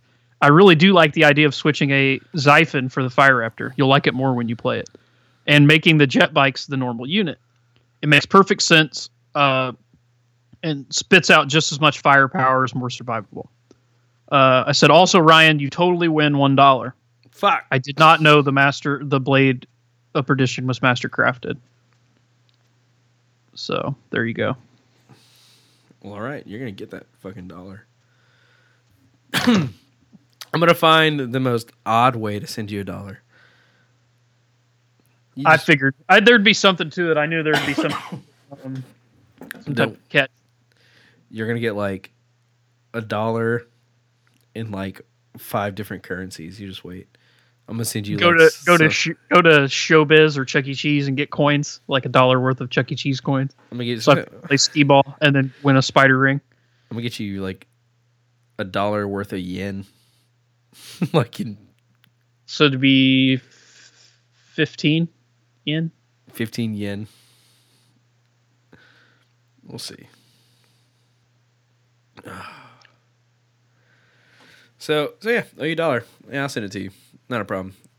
Yeah, so if you're running the Blade of Perdition, just remember it's mastercrafted. So when you freely, freely mastercraft your weapon, go ahead and mastercraft that melta bomb. Or, or just save the 15 points. No, mastercraft the melta bomb. Golden melta bomb, painted gold.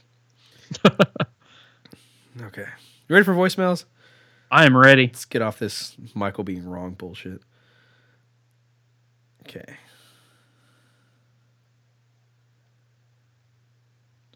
Hey, you want to know what? What?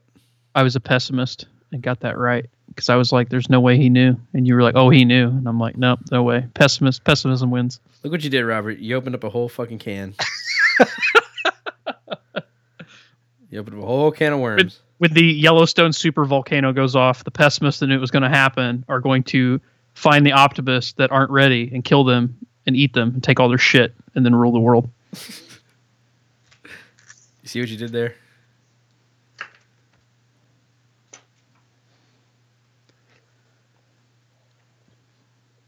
What are you doing? I'm trying to see because I got some like voicemails here, but I'm not sure which ones we've listened to. You're killing me, man. You got this awkward pause. Don't make us edit. We don't edit. We don't edit this show. Well, there's like some crazy ass fucking like stuff that I'm reading here. Like, so this is from December 27th, so that's obviously not it. Okay, so here it is. Here it is. January 2nd. We're we're we're good. We're golden. All right. I see. Like, we don't listen to these voicemails, guys. So like, I have to work on the transcription, and the transcription's always fucking wrong. And so, here we go. First voicemail coming in hot. Hey everybody, it's Ryan Kimmel. No, just kidding. It's Tim here. Hey, uh, just listening to the Break the Glass episode. Very interesting, especially all the Willow talk.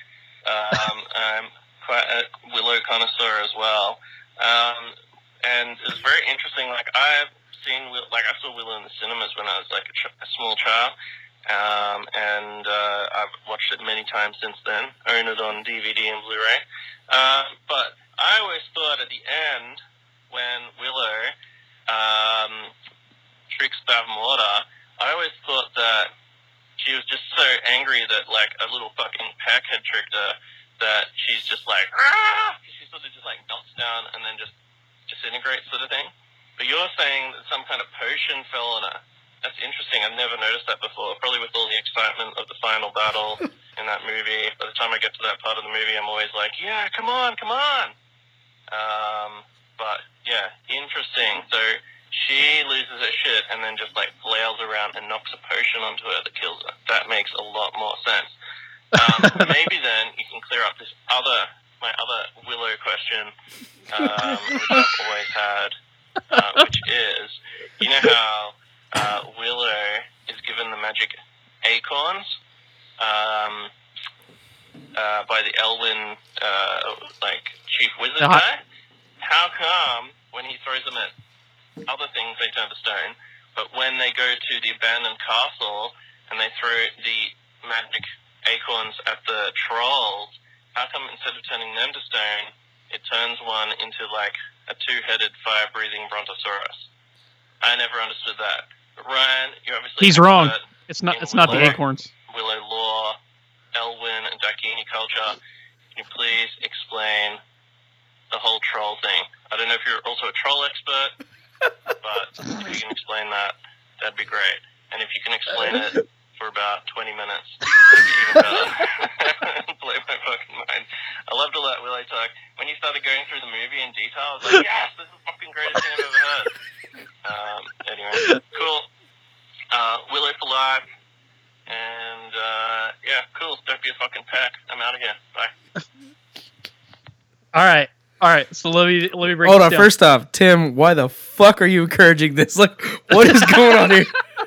Like he Hey. he could have asked you. He could have asked you over like chat. He could have asked you anywhere else, but he decided to call in Yep. on the voicemail that he knows we Yep. don't listen to. Oh, Well, here's stir the thing. pot. people make fun of the Willow thing, but how many response? We've gotten so many responses over the Willow thing and emails and shit. So we've struck, we've struck a like uh, I don't know, like uh, some type of nerve like within society that wants to talk about Willow. Like there's a deep, deep rooted like sense that this really needs to be talked about and discussed more.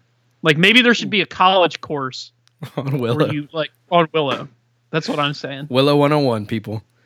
But anyways, to answer Tim's question, so at the end of the movie, she sets up this altar and has the baby on it, and they make this potion thing next to the altar, and it's all in this bowl, and then the it's open to the sky, and there's like lightning and shit. Yeah. So she's calling on these dark forces to like, you know, take this child, and she like cuts its hair and puts it in this bowl. So the way I understand it, because it, it never it doesn't actually actually happen to the kid, but the way I understand it, they were supposed to pour the potion on the child, and then lightning would strike it, and it goes to the other realm. So what ends up happening is she's like gets all upset because he makes the baby disappear, and she throws her arm up to like, like shoot him with like a lightning bolt or whatever, like with her hmm. Voldemort stick or whatever. Yeah. And when she does, she throws her other arm out and it knocks the bowl of ingredients over, and it like gets on her, and then while her arm's in the air, lightning strikes the tip of the rod Oh, okay. because she's like so upset. she's like, like Tim said, she's like flailing around whatever and knocks that bowl over at the same time as holding her wand up in the air, and lightning strikes the rod, and she gets sent to the other realm. Okay. As far as the acorn thing goes, he doesn't ever throw an acorn at a troll. He's got him in a little pouch on his belt, and he's like, the troll's after him, and in a panic, he's trying to get the acorn out, and he drops it. And when the acorn hits the bridge that he's standing on, the, it's like a plank bridge. It turns the plank, one of the planks to stone, but then he he does he drops it, so he grabs his wand, and he's a shitty magician, so he tries to cast a spell on the troll and he shoots it with like a lightning bolt or whatever out of the thing, the troll, Yeah. and that's what turns and that's what turns it into The the little yeah. Well, it turns it into like this little like mutated like ball of goo or whatever, and then he kicks it off the bridge and it falls off the bridge into the water, and then in the water it reacts and bec- grows into the two-headed fire-breathing dragon thing. Okay. So it's not actually acorns that do it; it's the wand. I'm glad you cleared that up for him. oh, Willow 101 people. So we're just a 30k horse heresy Willow, Willow. podcast. Yeah. Very specific. I'm, I'm actually glad you know so much about Willow. Is it weird that I've not seen that movie in years? No, it's not weird at all. It's completely understandable, frankly. okay, so next one, next voicemail. Hopefully not Willow related, but I feel like it's going to be. Oh, I almost forgot to tell you Son of a- um, that I love Willow so much. You know at the start of the movie where the pregnant wo- oh no, sorry, the, the nursemaid woman is like taking um, the baby down to like just raft it away down a river. Um, I can't just breathe. Like Moses, Moses style or um, Romulus and Remus style. Um, I, and then she's pursued by those like fucking insane like rat dog things. Anyway, I love those rat dog things so much. So when I was doing my ghoul army for, uh, for Warhammer Fantasy, actually made rat dogs out of um, the you know the plastic chaos hounds. Some of those are alright, probably eight out of ten are good. So I just like threw away the rest, and then I specifically sculpted like long rat dog style green stuffed tails on them all. So I've got like twenty like willow esque rat dogs in my ghoul army. Just thought I'd mention that too. So much of a fan of Willow I am. Anyway, see ya. Holy shit! I wasn't expecting two Willow calls back to back. Hey, real quick, while we're talking about Tim, remember when you pitched me the movie idea a while back? Yes. So we came up with the TV show idea. So it was kind of my idea about doing the TV show, and then a lot of the podcasters on the podcast chat helped me out. Okay. So the idea of the name of the show would be Timstries. So it's like mysteries, but with Tim in front. So it's like Timistries. Oh, Tim Strees. Okay. Yeah, I get it. Tim Timstries or Timis, Timistries is the, is probably the, the best. Tim So it's just it's Tim, and he builds a Mad Max style uh, Macroid explorer. okay. drives around around wasteland, uh, Western Australia, wasteland Australia, Okay. Yeah. And tries to solve like mysteries, like supernatural style or whatever. Oh, like cryptid mysteries. Yeah. but the catch is, it's like Mr. Brooks style that when he looks in a mirror, he sees Michael because they're the same person, and they have conversations with each other, just like Mr. Brooks. I can uh I can get a artist to like draw that up if you want. Like you know, like kind of like a a pilot poster of like him leaning up against the side of his like uh his Macrid Explorer and like in his reflection, Michael's in the reflection, like as he's like studying Bigfoot tracks. and he's got to wear like a sh- Yowie tracks. Sherlock. He said that we c- we we have license to use his likeness, but only if the story is narrated like from only from his perspective, like Eisenhorn. And in between every mystery, he has to heal up in the hospital from having his ass kicked before he go on the next one, just like the Eisenhorn books. Okay. That's easy enough. Western Australia don't fuck around, dude. Not even a Macrid Explorer. that that sounds like fun, dude. All right, what's the over under on whether or not this will be Willow? I Like, don't what know, are the dude. odds? I, I don't even fucking know anymore. We just got two in a row. this one says transcript not available, so I'm kind of worried, frankly. Like it's like either super long or super short. Ugh, all right, let's hear it. What's up, dudes? It's John from El Paso. Hey, uh, I wanted to apologize. I think I came off a little bit too strong on Kimmel's fascination with Willow. Fuck. I was just trying to Third in a row. but uh, after hearing the episode, it kind of sounded like a dick. Um, I really just meant it to be as a joke. But anyways, uh, I heard the story again about the uh, the chlamydia cats, and that reminded me of something. Also, uh, on my last deployment in Afghanistan, uh, we were on this little fob, and uh, we um we hire these local uh, national guys come and do stuff, uh, certain things at our work uh, around the fob. And one of the things that we would do is hire, you know, the shit sucker guys, so they'd come and clean the porta shitters out. Uh, one day, like mid tour, this guy shows up and he's got this little fucking monkey, kind of like uh, Indiana Jones monkey, the one in uh, uh, Raiders of the Lost Ark, where I think it was Raiders of the Lost Ark, the one that fucking eats the dates and he finds them dead. Anyways, a little monkey like that, and uh, I could give two shits about the fucking monkey, but like all kinds of people were like, "Oh, the monkey, the monkey!" And if you walked by, the monkey would jump off the uh, the contractor guy's shoulder and land on you, land on you, land on your head or whatever. And everybody thought it was cute and funny and whatnot. And like a few weeks later, um, we get a message from uh, our medics at the aid station at our uh, our little mini fob that uh, hey, if you had any contact with the monkey, you need to get checked out right now. And so they start to like, you know, get pretty like, what the fuck, dude?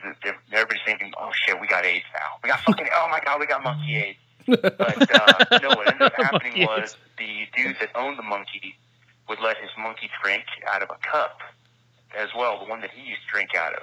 Well, it turns out the monkey has some sort of fucking like monkey herpes, like herpes. and this dude got some sort of a lip herpes from the fucking monkey.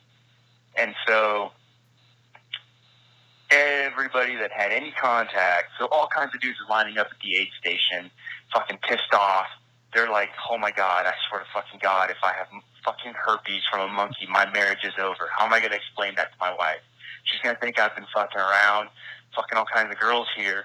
But in reality, You know, like she's never gonna fucking believe that I fucking got herpes from having a monkey land on me, and like people were thinking about fucking suicide, and like, oh, I can't, I'm gonna to kill myself. There's no way to fucking deal with this. Like, I can't fucking go through a divorce.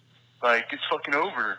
But uh, fortunately, nobody else ended up getting monkey herpes. Uh, you literally had to like kiss the fucking monkey probably to get it, but it still scared a lot of people. And the other story about uh, Cherokee Steve, Oh, he cut off. Call back and finish the other story. I hear your cat meowing. She's sleeping. So anyway, he didn't have to apologize. I didn't take it as him being mean about the Willow thing. Well, he did though, and that's that's really nice of him. Yeah, it's nice. back to now he's gonna now he's gonna go back and retract his apology because we talked about Willow more.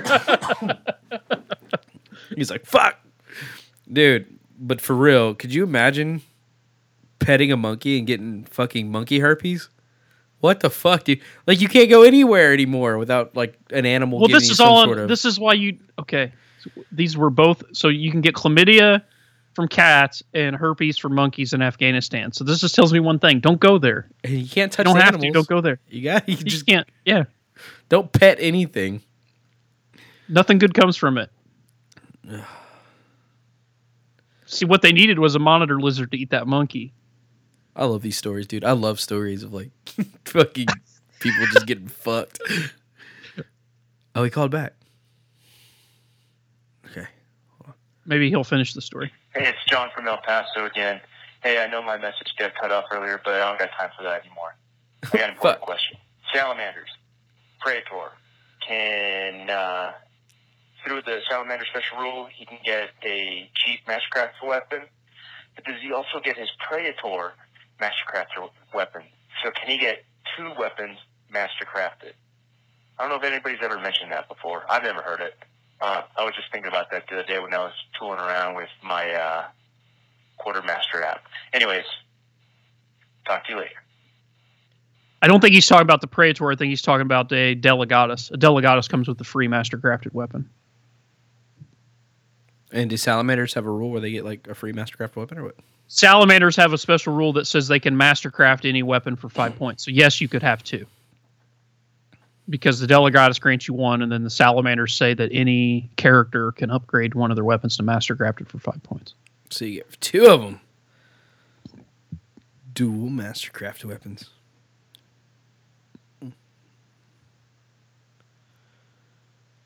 Okay. This was a long one. Q Jake, uh, if he's listening to this podcast, swearing about Vulkan's hammer not being mastercrafted. For real. For can you can you pay five points to? No, he doesn't have Legiones Astartes. Oh God. That's also even- there's that's in our faq questions like can you upgrade like can you upgrade a special character like beyond like i don't think you should be able to like you're fundamentally changing a stat line that's set in stone because he's like a character from the story but yet people want to give them extra war gear which i think's kind of bullshit but whatever it's something that needs to be addressed by Forge World because i know people that try to give like cyber familiars to Autek Mor or put Banestrike rounds on Abaddon or give rad grenades to whatever because they're you know I, back a long time ago when I played High Elves, I gave the Book of Hoeth to Teclis. That was stupid. that was all the psychic. All I the, thought there was a I thought there was a rule back in that book that said like special characters can't be further altered like they are what they are. I think there was. I think I just did it all the time. I was Mm. just a shitty little kid, a little asshole giving unlimited range to all this, all the powers. It's pretty. Yeah, he wasn't he wasn't bad enough. He You was had to do broken as fuck with Book of Hoeth. Anyway, next voicemail. Hey guys, Colt Johnson here. I'm now on my 45th minute of my hour and a half drive home. Dallas Fort Worth traffic. Let me ask you guys something. Does it piss you off when people drive in the left hand lane and they're not passing someone? Yes. 'Cause, Yes. man, it's getting on my last nerve. but luckily I got you guys to calm me down on the ride home. And on that note, I'll say, Ryan Kimmel, way to keep your cool, man. On the last podcast, when Tried dating you into that next edition change comment. I'm kidding. But I'm proud of you, Ryan. Not to rant like last time. Anywho, I'm super pumped to see you guys. Excited to meet all the new faces. Excited to whoop David Sampson's ass. That's right, Sampson. I said it. And generally just drink a lot of beer at Stiff with you guys. So, I'll leave you with Ryan Kimmel. Stay in your fucking lane. Unless you got good rules advice, then give me a call anytime. Mikey, have a good one, brother. Yeah. For starters, Colt, yes, that really does chap my fucking ass. And I drive a uh, a three quarter ton uh, Chevy Chevy Silverado, twenty five hundred, lifted, massive on a thirty five. This is a big ass fucking truck, and I don't give a fuck who's in the left lane. I'm coming within like five inches of your fucking bumper if you're driving sixty in the left lane. I don't care if We other- got, look who we got. The chlamydia cat story man himself. Hey, what's going on, bud? yeah, I'm telling him we need to just give him mic. Just put a headphones on him, get him in here. Fuck yeah. Um, how do we make it? Okay, so now we got Scout with us, and like now it's like now it's a little three way going on. Works out really well. So yeah, back back to it, guys. Like yes, Colt, it fucking blows when people drive in the left lane slow as shit. And there's actually a law called the slowpoke law in Texas. You just look it up. I don't know. Like I feel like, do y'all know how citizens arrests work? I don't know how citizens arrest work. we, we talked about this on the breaking case of glass, uh, or maybe I talked with it. Me and Zach when we were out walking, he said you can't unless it's like a certain like level of crime or something. So just ask Zach. He basically said it was technically bullshit. So like I can't like fucking pit maneuver somebody for driving the left lane. I'm guessing No, like that's that would be Yeah. bad. that'd be the way to do it. Like that would forever teach them to stay their ass in their fucking right lane, the slowpoke lane, please. Uh, so yes, dude, Scott. So you just missed the the herpes monkey story. Oh man, that that sounds fantastic. That sounds like it's right up my alley. he said that they had a contractor in Afghanistan that had a monkey with him, and they would come and like suck the shit out of like the, you know, the yeah, latrine. yeah. And the guy who operated it had a monkey with him, and all the soldiers, like some certain soldiers, played with the monkey. Well, later on, they found out that that guy had herpes. The guy who owned the monkey had herpes and was sharing a drink, like sharing a cup with the monkey, and the monkey had herpes too. so then everybody that had contact with the monkey had to get tested to see if they had herpes. I feel like that's part of the plot to the movie Contagion. Like that's how it starts. Shared a cup with your monkey, drinking out of the same cup as your monkey. I thought I thought Scott was gonna be like, oh, I remember that. like, I, Remember that? Remember that herpes monkey? So th- this is the conclusion we came to. Just don't go to Afghanistan. You No. can't trust it. Like can't trust anything there.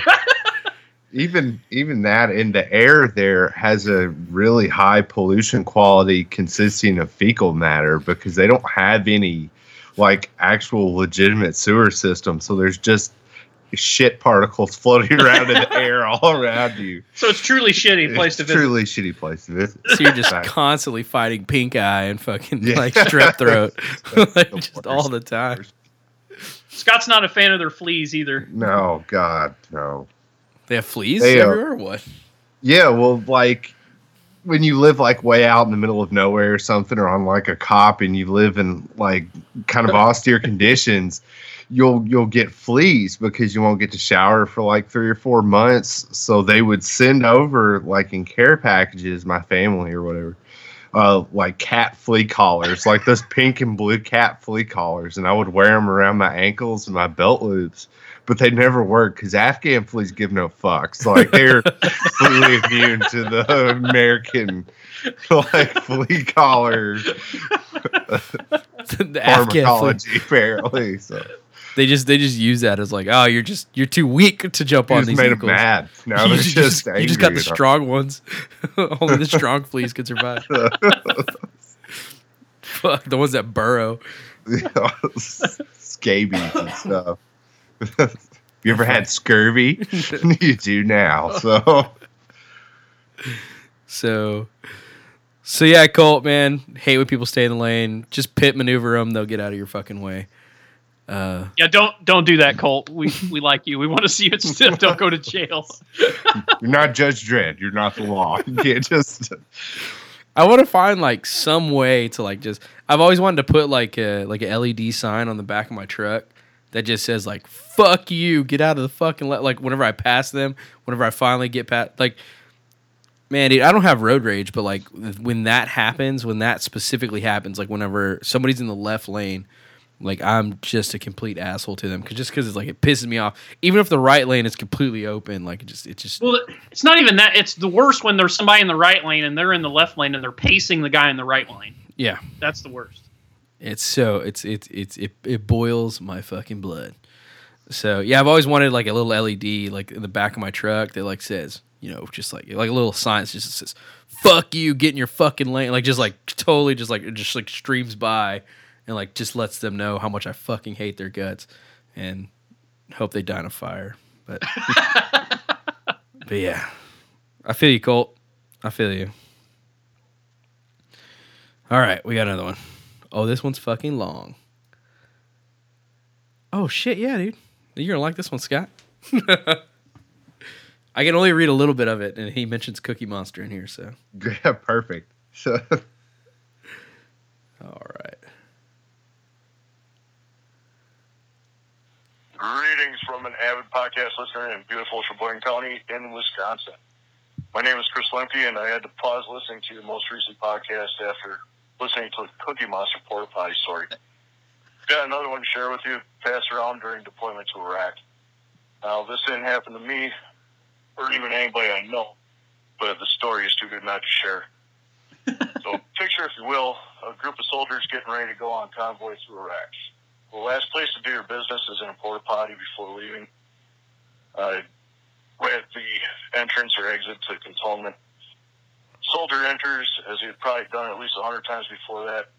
The rest of the group is smoking and joking outside, waiting for him to get done, and reaches halfway to leave. Soldier comes out, bleeding from the forehead.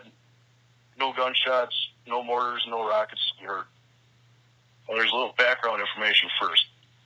While we were deployed, we had to take this anti-malaria medication, and one of the unfortunate side effects was diarrhea.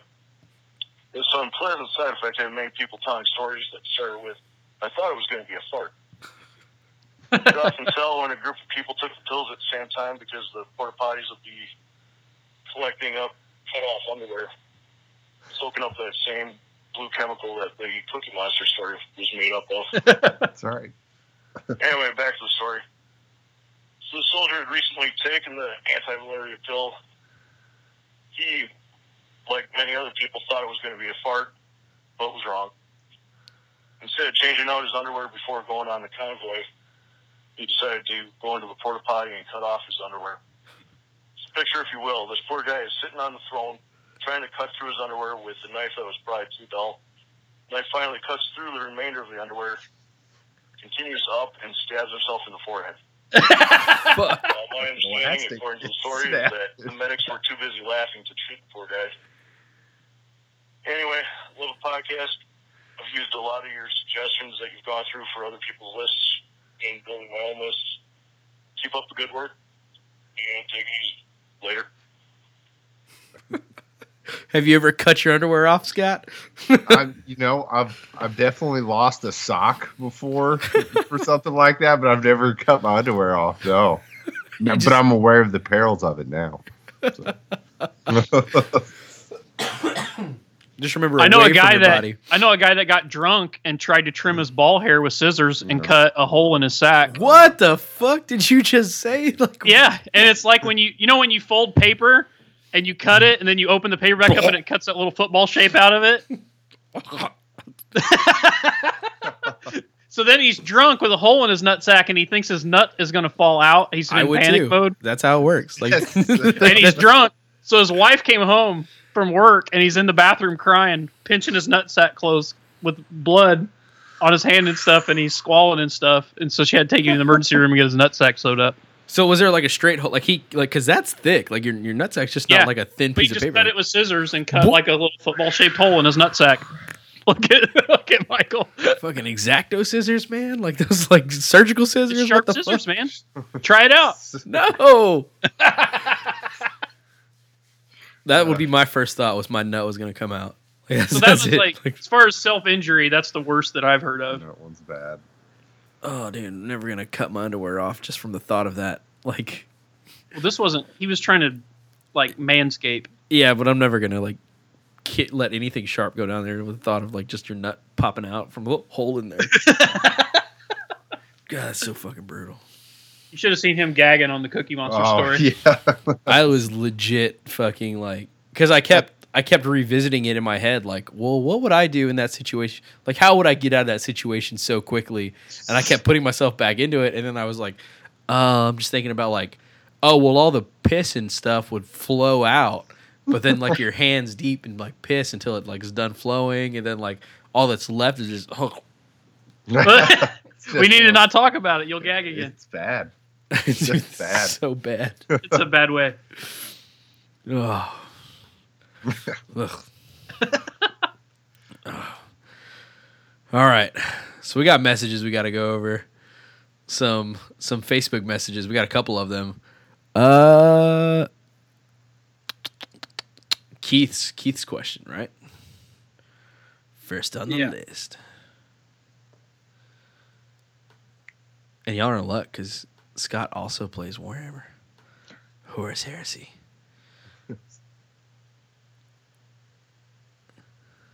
So the question is I would like both of you to answer. I have my thoughts and would like to hear from yours.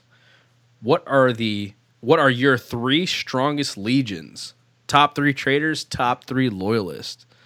He says mine are Sons of Horus, World Eaters and Night Lords, and the top 3 loyalists are Ultramarines, Salamanders and Iron Hands. Uh Ryan, what are you thinking? Top 3 traitors, go. Uh. It's a hard one. Traitors. Alpha Legion's got to be up there. Um, they got some pretty powerful rules. Probably Iron Warriors. I think they got their Primarch's really good. He's got a bunch of support abilities, and they got good special units. Um, I don't know. It's hard because they're all pretty good.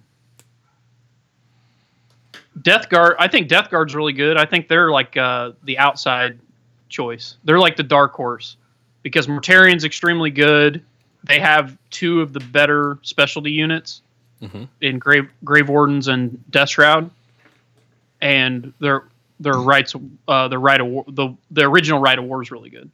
So you say Alpha Legion, Iron Warrior, Death Guard. Yeah, we'll go with that. I mean, they're. I mean, Those are your three strongest Legion choices. word bearers have got to be up there too if you use them properly. Word bearers are pretty foul. Well, that's top four. He's asking top three. Well, okay, we'll So take. Who, uh, who are you kicking out? I don't know why we got to have all these rules, man. They're all really good. Nah, I- guess if you're just like if you're playing like looking at from a pure competitive standpoint, and you're just trying to kick ass and take names, probably word bearers, word bearers, Iron Warriors, and Alpha Legion. Word Bearers, Iron Warriors, Alpha Legion. Yep. Sorry, Death Guard, you didn't make the list. What are your three uh, three loyalists? For me, well, the problem is they because they're missing a lot of like you know what I mean. They got four legions that don't have full rules, so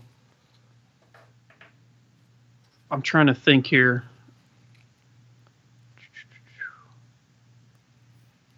I think you got to put Blood Angels in there. Everything like they don't have a Primarch or special units yet, but everything else they have is extremely strong. Okay. Like their Legion special rules are strong. Their war gear is really strong. The ability to swap in assault cannons is strong. Like I don't, they don't have anything that's like, eh, this is like not good so far. okay. So, um, Ultramarines. I think Guilliman's the best Primarch in the game, and he adds so much to an army. Uh, so Blood Angels, Ultramarines, probably Salamanders, just on the strength of Vulkan and Fire Drakes. Blood Angels, Ultramarines, Salamanders. Okay. What about you, Scott? Top three traitors. Top three traitors. Uh, I definitely agree with the Alpha Legion one. I think they can they can stack on a lot of universal special rules like infiltrate and tank hunter and all that. That makes them makes them really versatile to use in a lot of different types of lists. Like dynac can use you know the dropout assault rule. You can go that way. You can do like mass infiltration with rapier laser destroyers, things like that. Heavy weapon squad, Volkite Culverin squads, all that good stuff. Um, so they're definitely on there. Um, just to be different, I think Sons of Horus are up there too. I think Death Dealer's a really, really strong rule. And if you play them to like their fluff, they're like a really fast, hard hitting, like orbital assault army. That can be pretty brutal with machine killer vets and things like that. And um, they have a lot of things in their in their legion roles that lets them manipulate, like you know, taking veterans as troops and reavers as troops, things like that. So that makes them really good. That and Horus is really strong too. Um, so they're in there. And then let's go. I'll I'll go one for our buddy Nick and uh, go with Night Lords. Um, just because they have that rule that lets them, if they outnumber you, hit you all the way up to like a two plus in close combat And wound too. It's hit and wound. in wound and they have a they have a lot of rules like Curze has stealth and shrouded and stuff so that starts to stack. I think that makes them you know kind of a dark horse and probably one of the better assault armies in the game. So i'll go for those three for traitor. Top three loyalists. top three loyalists. Uh number one for me iron hands. Iron hands just because uh i think they have a really good rite of war. I think i think when you have a good rite of war it's it's a big force multiplier and being able to outflank your tanks and uh the minus one to your sh- to shooting attack strength on your like infantry squads is pretty good so in no particular order they're one of them um i want to go Imperial Fist Stone Gauntlet just because it's really, really durable to a lot of things. I don't think I don't think there's a whole lot of lists that people plan on taking that really factor in that much toughness five and feel no pain and all that stuff. So I think they can definitely be one of the top three. And then hmm, White Scars. Just because White Scars uh they have a really good rider war as well, able to take like jet bikes, things like that and uh, you know they're they're they're an army that really stands on its own, looks really unique and cool, and has its own aesthetic. But they're good if you take them the way they're supposed to be taken, you know. And that's kind of the goal, right? Is to have a good army that's fluffy, looks good on the table, and plays the way it should. So those would be my three. So Imperial Fist, Stone Gauntlet, White Scars, and Iron Iron Hands. Hands. I'd like to point out you could put Mechanicum in both sides. Yeah. Yeah, you can. we just we just went at it from the Legion perspective. Yeah. but yeah. Yeah, militia, militia and Solar Aux can, can also go both Good, ways. good one to go with. So, uh, on my end, I would say the top three traitor armies. I would say Alpha Legion, just because you can basically manipulate. You can play like whatever style you want, and you can buff the whole army based on whatever style you want to go with. Um, I'd say Iron Warriors is going to come in second. Uh, just like the builds you can do with Iron Warriors is ridiculous. Some of the you know the Iron Fire lists that I've seen stuff like that. You know it can get really nasty on that. Uh, and then third, I'd have to go Night Lords, uh, especially like the the Midnight Pain Train list. Like you know just running shitload of jet bikes with Curze in there. It's just it's it's a brutal list, and then there's so much manipulation you can do with night fighting and everything like that. Stealth and shroud. A, a lot of it is dependent in Night Lords on whether or not you take Curze or not, but it's still pretty fucking brutal. So I'd say those are those are my top three traitors. Uh, top three loyalists. I go with Ryan on the Blood Angels. Man, I think they've got s- the Blade of Perdition really does fucking help, but as well the uh, the bumps they get in combat are just really out there. So they're, they're Blood Angels are fucking solid loyalist unit. Um, Man, dude, I'd probably have to say Ultramarines on number two, just because just like Alpha Legion, you can fucking manipulate them and make them into the army you want them to be, and then, uh, man, I don't know what I do for number three. I've seen a pretty beef case Raven Wing list that I've been looking at. That seems like pretty strong, but I guess like overall, what's like this? What the strongest build would be, or like what would the the strongest legion? Mm, probably I think Iron White Hands. Skull Story and Brotherhood. It's pretty rough. Yeah. Oh yeah. Yeah, I, I think I think I. Yeah, I've, I've played against that list. It's pretty. Jay plays that list. It's ridiculous. It's fast as fuck. But I think I think I, I I'm kind of looking at both the White Scars list and then of course the Raven Wing list. Like both are really brutal with jet bikes, but like Yep. Raven Wing has the uh, ammo. the molecular ammo, and that's I, I saw I saw a list that Colin had built for it, and it was uh I think it's only like thirty six models, but I just look at that list and I'm like fuck, there's no you cannot have infantry on the board with that, and then of course everything's running around with multi meltas on the front of it, so it have to be some sort of bike army. I don't I don't care I don't care if it's gonna be. I was gonna say Iron Hands, but thinking about it now, it's like yeah, strong wise, just a shitload of jet bikes is kind of brutal. So I don't know, one of those one of those things. I would no, I'm gonna go Iron Hands. I'm gonna say Iron Hands. Head of the Gorgon. Okay. Yeah. So So so yeah, there you go, Mr. Keith. Those are what we those are the thoughts there. It's pretty much what Iron Hands pretty much across the board on that one. And I guess nothing really stayed across the board on We said else. Alpha Legion. Every single one of us said Oh Alpha yeah, Legion. yeah, Alpha Legion.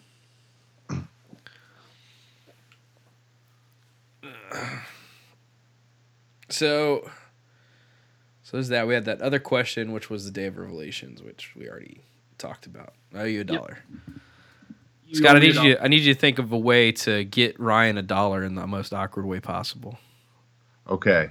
Okay. Well, you should you sh- you could buy him like some kind of weird edible lingerie that they deliver to his work. Oh, that now we're That that wouldn't be that funny because I'm the one that takes all the shipments and I'm by myself, so it's hard to get embarrassed when I'd be the one receiving it with no one else around. I like where your head's at, though. I like where your head's at. I'll I'll get back to you on that. Just like at a dollar and like just wrapped in edible underwear. Tastes like fruit roll-ups. It's fine. get it like molded into a uh, sex safe silicone dildo. Like it's oh, it's in there. There's a dollar in there. you can see through the silicone. Dig on in. I'll send it to you in Jello. I'm gonna send you a dollar. It's gonna you're gonna get this dollar. Ugh. All right. So on to on to list time. We got a twenty five Uh, hundred. we got some other questions, email questions. Oh, do we?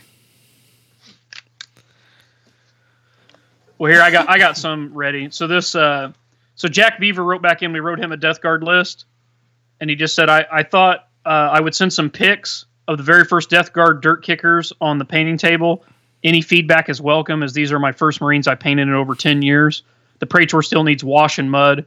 I'm just waiting uh, online uh, online Marines to test before I go on to finishing touches.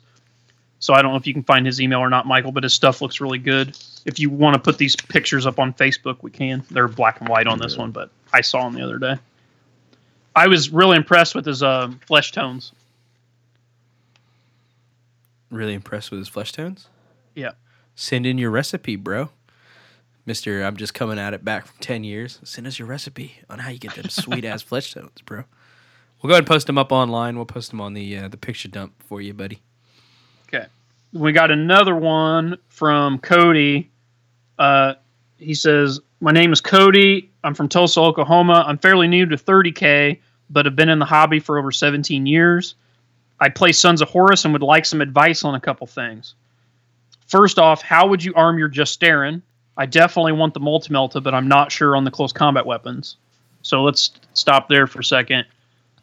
I like Justaerin because of the Sons of Horus special rule, where if you've already struck, when you get to initiative one, you get to hit again. So I like a single lightning claw on them. Oh, that's I don't like the double lightning claw. I like the single lightning claw.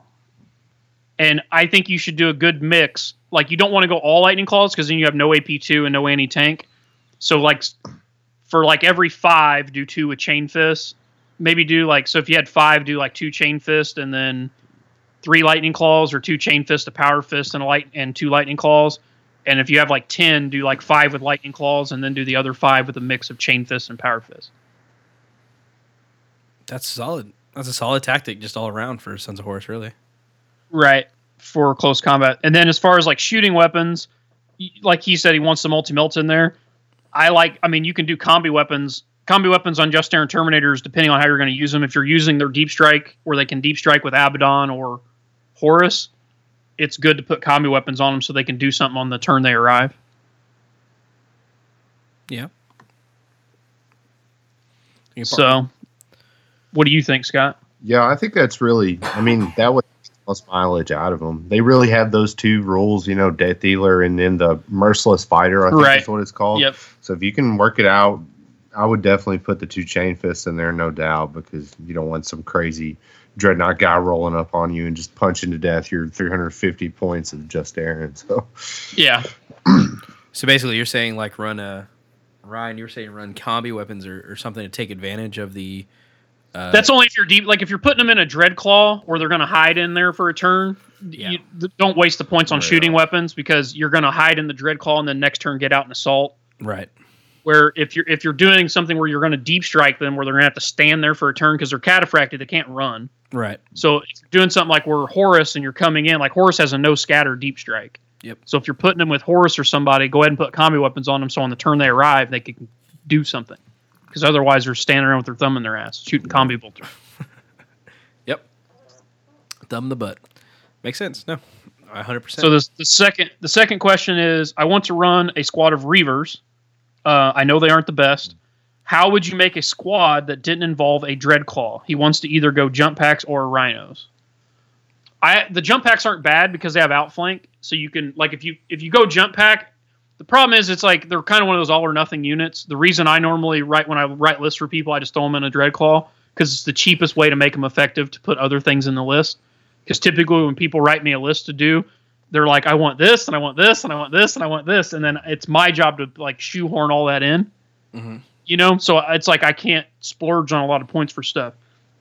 Reavers are one of those you either want to run them fairly bare bones, or if you're going to start adding upgrades, you probably need to go whole hog. Like our buddy Kenneth runs them with jump packs. He runs a full 15 man squad with jump packs, and then he puts Volkite chargers on every guy. okay. So what happens is when they come in from outflank, they get to move onto the board 12 inches from one of the board edge, and then they have a 15 inch shooting range. So it gives them a huge, you know, 27 inch threat range coming in from you know whatever the short or the you know the the table edges that aren't deployment zone table edges, and they have the death dealer rule now, and then I think those guys they don't they have something else like preferred enemy infantry. They have uh, precision strikes and pre- That's what it is, precision strikes. Um, and also, if you're going to go that route, like if you're going to go jump packs, definitely put an apothecary with them. Oh well, another good thing about it too is uh, they have the merciless fire rule too. So if they have the jump packs, they count as two models for purposes of outnumbering. So if you give them all chain axes and there's like a ten man squad, it really counts as twenty. So they'll all get to swing again at I one. So Right. It's very. It's very brutal. So if you're wanting to go jump, I would go. If you're not going to do a dread claw, I personally would go jump packs and then give a good amount of them Volkite chargers, and then give them pretty much all chain axes, and then maybe sneak a few power fists in there, I dig it. I feel it. and then definitely put an apothecary with them, and maybe a character in artificer armor or something with some extra wounds to try to tank and keep those guys alive. For at least one turn. Yeah. Yeah. And then he says, uh, "I want to try and make this list that uh, that can abuse the fact that Horus lets you outflank your army. Uh, once I get some of my stuff built, I'll try to send you guys some list ideas. Thanks for everything you do. Keep up the great podcast." So yeah, if, if he's definitely if he's wanting to use the outflank thing, do the jump packs. I think it's a good on the Reavers. Definitely love to see some pictures once you get them ready, bro. Send them our way. Send them So then the last just normal email, uh, we got one from uh, Connor Mackus. He says, uh, "Thanks for reviewing my list and giving me some pointers. It's now updated and a lot harsher against armor. You guys are kick-ass leaders in the community, and I appreciate what you guys do. Uh, sincerely, Connor Mackus." And then he also sent us another email. I think we got this one a little earlier. What's he say here? Says, hey, dick kickers. I think you asked him about some pictures from Colorado. He sent us some pictures of Colorado. Yes, I did. He's the one that said, uh, if we come to Colorado, don't expect to leave. Yes. So if Yeah. you go back and find his email, you can find these pictures. You can post them on Facebook if you want, but he sent us some pictures. He's like, we have It says they have beautiful pine trees, majestic vistas, majestic vistas, occasional massive snowflakes. It's a land of plenty. Nature is amazing. We got beautiful landscapes, beautiful snow, I- dank as we cut it off. I don't know why it cut it off, but he said something about. I guess you called Colorado guys artsy or something, Hipsters, probably. and he he took offense. He took offense, man. You can't just sling it around harsh terms like artsy. hey, I know all of our Austin, all of like our our our like our level of progression is like uh like you live in Texas. If you're artsy, you move to Austin. If you're super artsy, you move to Colorado. He's probably one of the originals that lived in Colorado. So like, you know, he's not super artsy, but that's where all of our artsy people go. All of our real artsy people go. They go to go s- where the where it's legal. that's where they go. So Michael's what he's saying is he doesn't want to paint with a broad bu- brush, but everyone from that state is artsy. Yep, every single person in that state is artsy. I know all of them. Uh, that's all I got on just question emails. All right. Ready for list, bro? You ready for some, Ready for some list. Okay. First one's that Ultramarine list, uh, the Vigil Operatii Ultramarines from Bjorn. 2,500 points. When I seen guys. when I seen what it was, I was like, "What? What is this? What's this vigil?" Because like, I've never seen anyone even attempt to run this. Have you? No, no. Uh, I was the exact same way whenever you told me. Like the only the only militia like mix army is the one that for Raven Guard that I know about. Like I didn't even know this was a thing. Well, and sacrificial offering. Oh yeah, sacrificial offering, of course. Baby baby squats dying. Yeah. All right, a bunch of little. Never mind. Anyway, I was gonna say Willow. I was gonna bring Willow reference in, but I thought it was a real bad, idea. real bad idea. Twice, three times this episode. Three times. All right.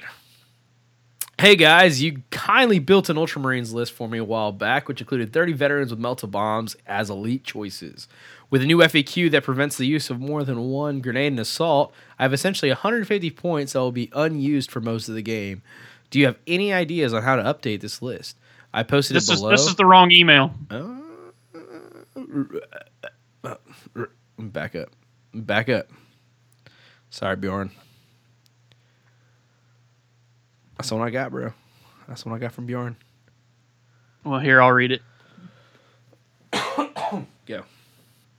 He says, uh, "I was hoping you guys could help me build an Ultramarine list that uses the Vigil Operatii Operati Rite of War. I'm aware that the only benefits of this Rite of War are a couple of semi-useless rules slash Force Org swaps. I'm looking to use this as an army to help my little community at my local shop build up. Basically, I want to make a list that isn't as hard as nails and is fun to play against. I figure combination of infiltrating infantry, tanks, mixed with Ultramarines force of some unusual units that should uh, should do that well. So here's approximate 2,500 point list that I've been working on. Uh, not sure the exact points cost as I have no convenient books apps at hand. so I, I didn't. I think I double checked him and it was pretty close. Uh, but he's got his his Ultramarines. So this rite of war, what it does is you have to take a uh, allied militia detachment, and they have to take uh, gene crafted and warrior elite. So that's the plus one leadership and the plus one strength. Um, Ultramarines are also sworn brothers with militia, so you can freely mix like you know character like I can put my Praetorian with the unit militia, vice versa.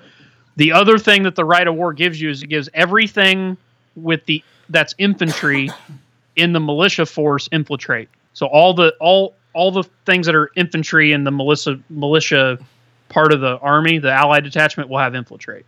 Very cool. And then for the Ultramarines, you have to take a Vigilator, and it- you're allowed to take Recon Marines as troops. Compulsory troops. Yes. Okay, very cool. So basically, that's like a, a sneaky force that, like, you know, the vigilators like, come on, militia, let's go. It's like sacrificial offering, but not sacrificial. And it says that right in the fluff. Oh, okay. So he took a Praetor uh, with a Paragon Blade, Power Fist, Iron Halo, and he. Uh, hang on. Yeah. So that's his Praetor, and then he took the Rite of War uh, with it. Then he took a Chaplain in Tartaros armor, Tartaros Terminator armor with the Chain Fist.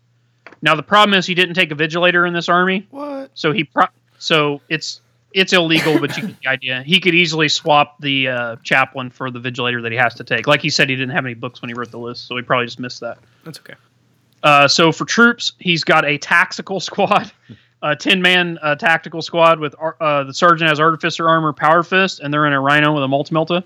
Then he has a second identical squad, so two tactical squads. Okay. For elites, he has a Cordis Contemptor, Michael's favorite, Boom. Uh, with two graviton guns Boom. and a chain fist. Boom. That's my loadout Power right there. fist, chain fist, two graviton gun. That's what you how you like to run them, isn't it? That's that's it. That's it. Extra armor. Then he's got a Invictarus suzerain squad of just five guys, just base guys with axes and shields and bolt pistol. Then he's got an apothecary. So that's his uh, three elite choices. For fast, he's got two dread claws. Um, then for heavy, he's got a Leviathan dreadnought with uh, Snippy Claw, Storm Cannon, Phosphex Discharger, and that guy's in a dreadnought drop pod. Yes. Nice. So that means he's going to have three drop pods. So I'm guessing the what's going to go in what? The Contemptor will go in one. The Suzerains will go in the other. With the Paragon Blade, uh, the Chaplain, or sorry, the Praetor, the Chaplain, the Apothecary, the Suzerains will likely go in one, Right. and then the Cordis will go in the other, I guess.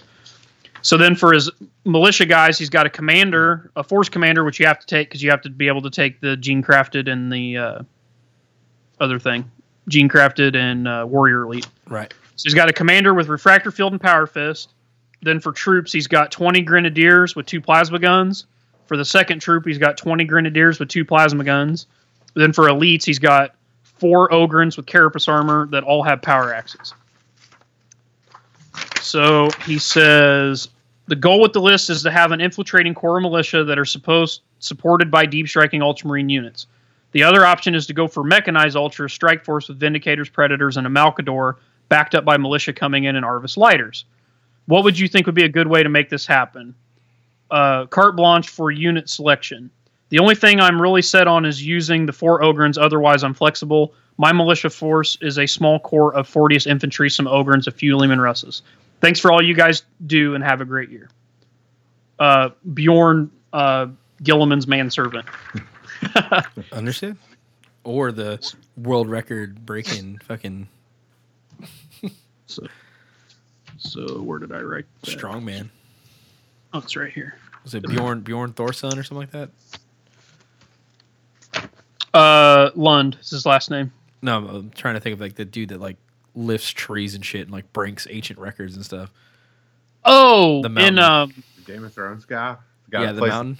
yeah, Isn't his name Bjorn like Thorson or something like that? Yeah, Bjorn Magnus Barnes. Yeah, one of those. Yeah. Yeah. Something like that. Well, the top guy's an American dude named Brian Shaw, just like some big, giant, corn-fed, Amer- corn-fed American guy. what the the mountain? World's strongest man. Oh no, no, no. I'm talking about the mountain, the one who's like he's like Yeah, he's around. in the world's strongest man competition. well, like he's like running around like breaking like ancient records and shit, like picking up trees and stuff, and like carrying like trees along the Yeah. way and stuff. Well, this other guy's better than him. Just saying. well, that other guy needs to go break these ancient records. And he does. He he's beat the guy every time they faced off in World's Strongest Man. Anyway, I need him we're to carry into this. carry a we tree. can't talk about Willow and World's Strongest Man, Michael. We just can't. anyway. Just saying, Bjorn's So- a badass fucking name. I think of that dude like lifting trees every time I see Bjorn, and I'm like, I know this So- isn't him, but So I rewrote this list. So keep in mind, I'm not saying like this list is better than yours or run this list over yours. I just wanted to go at a, a different way at it and put different, totally different units in it, just to give you an like more ideas. So the list that I'm giving you is just more like a pool of units that you can freely swap with the units that you already took, um, if that makes any sense. So it was just basically to bring up the conversation. Since you're building an army that's just supposed to be like for a store to get people in, that's not supposed to be super harsh. It's not really super important what goes in it. So I'm just throwing basically out ideas. Like this is like an idea of something you could do, basically. So I went with a Praetor that has Mantle of Ultramar, Power Fist Paragon Blade, digital lasers, and Artificer armor. Then I took the the Vigilator that you have to take, and he's in Scout armor with a power weapon, um, and he has melt bombs. You can give him any power weapon you want. Um, then for the two troops, I did the same thing he did. It's a tactical squad.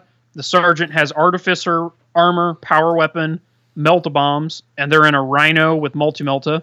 And then I took another identical squad, so it's another sergeant with artificer armor, power weapon, melta bombs, and they're in a rhino with multi melta.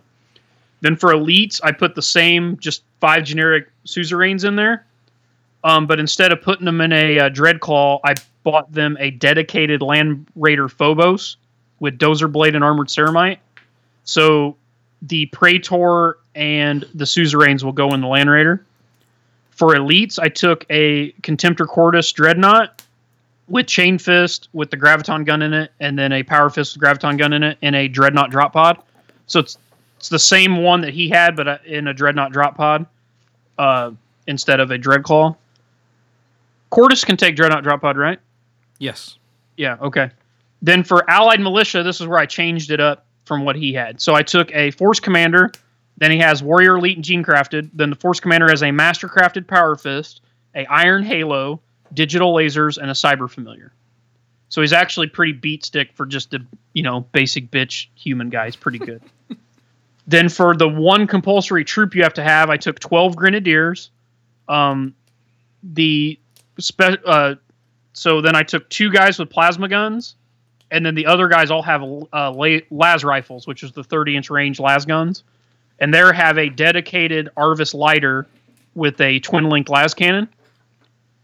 And then this is the interesting choice, which you could swap these guys out for Ogryns. If you said you wanted to use Ogryns, just put Ogryns in instead of these guys. But just to give you an idea of what you can do, I took the uh, engine, the enginseer adept with the servo automata squad. Yeah. So it's it's two enginseer adepts and eight servo automata, and four four of the eight servo automata have uh, phase plasma fusils. The other two guys are just base, except so the enginseers both have last pistol, um, carapace armor, and um, servo arm, and a um, uh, power axe because that's just what they come with stock. I gave one of them an augury scanner, so this unit will be able to um, uh, intercept. Uh, actually, I just thought I don't think you can intercept because is a phase plasma fusil salvo. I think it is. Yeah. You can only Well, do the heavy. it may I may have wasted five points. I, I didn't think about that when I gave it. But anyway, regardless, it's in there. It's five points. At least you won't be able to infiltrate close to him.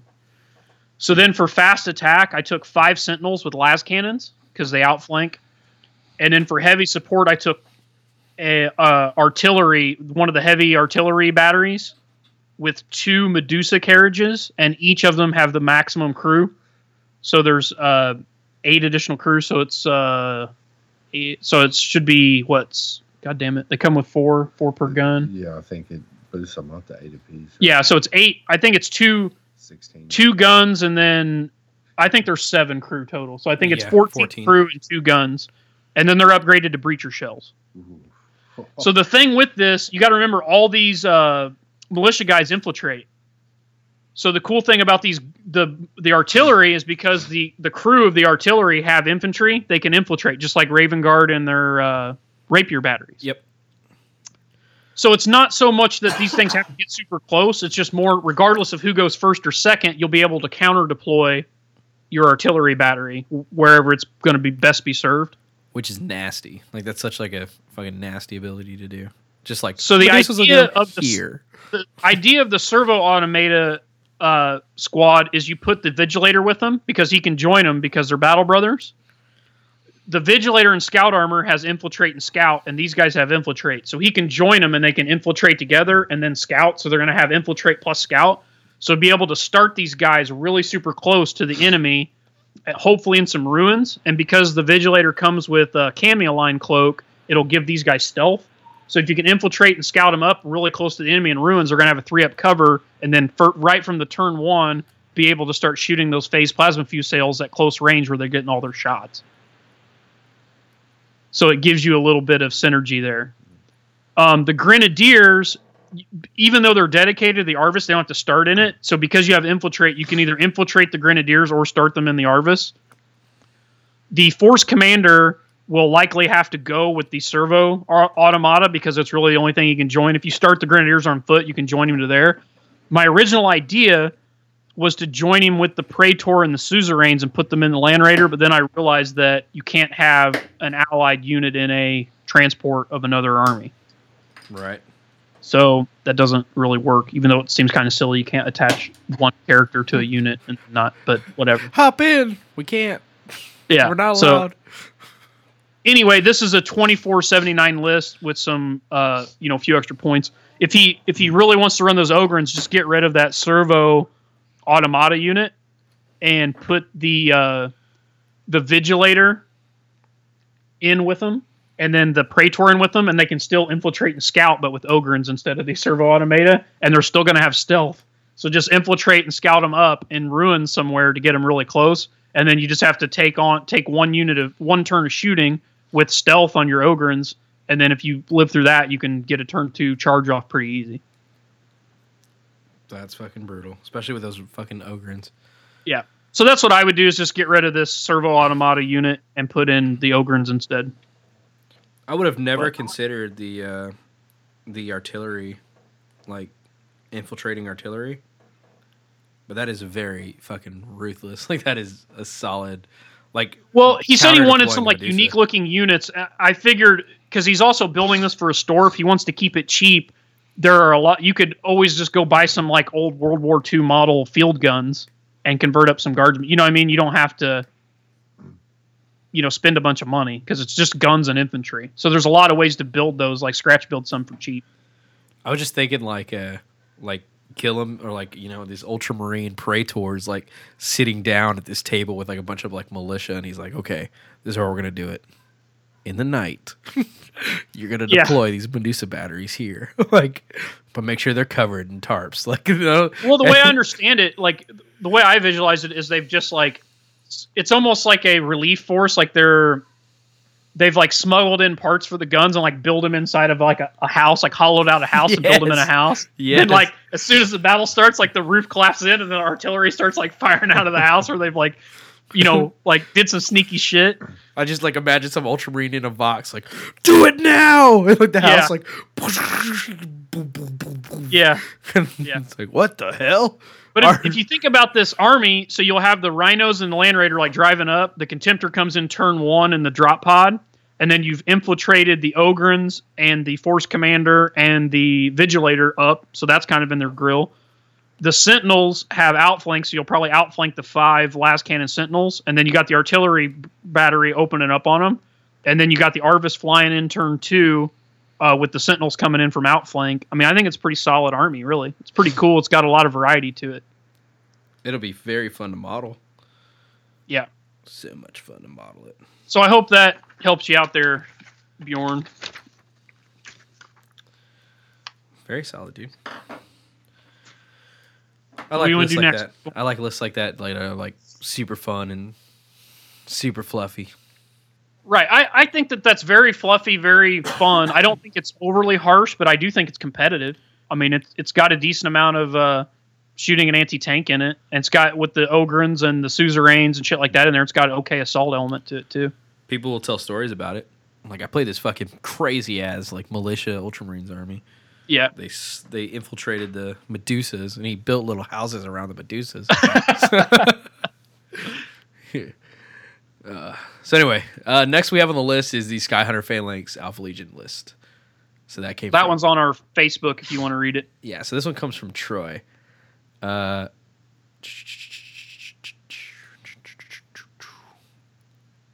I'm gonna see if he. So he just popped us the list. Uh, okay. So I guess I'll I'm read. watching, I'm watching Scott's face read the list I wrote. So, it's fun, right? Oh yeah, that's the one way to say it. Okay. So anyway, so this is going to be from Troy. Troy sent in a list. Uh, I'm going to read the list off and I'm to read how he wanted to play it. Uh, so first off in the list, he's got a Legion Centurion. Um, he's a librarian. He's got a force weapon. Uh, is that all he gave him? I could have swore. He's got a jet bike. Yeah, but I don't see the jet bike on there. I know for sure he's got a jet bike, but didn't I don't see one on there. Power armor, librarian, no. So you forgot to add a jet bike on your Centurion, but I know you wanted to add one. Uh, Legion Praetor, Artificer armor, digital lasers, Iron Halo, Legion Smitter, jet bike with heavy bolter, Mastercraft a single weapon, Paragon blade, Power dagger. So it's, it's he's running a Praetor on a jet bike, and he's got fucking just him completely loaded out. Yeah. Um, he's taking Mass Allegiance, and he's also taking the Sky Hunter Phalanx Rite of War. Yeah. And so, yeah, he he did not take a jet bike on that Centurion. That's odd. I'm pretty sure he meant to. Uh, then he's taking a Legion jet bike Sky Hunter Squadron. Uh, they all have melta bombs. All have multi meltas. No, no, no. No, just one. It's one and three.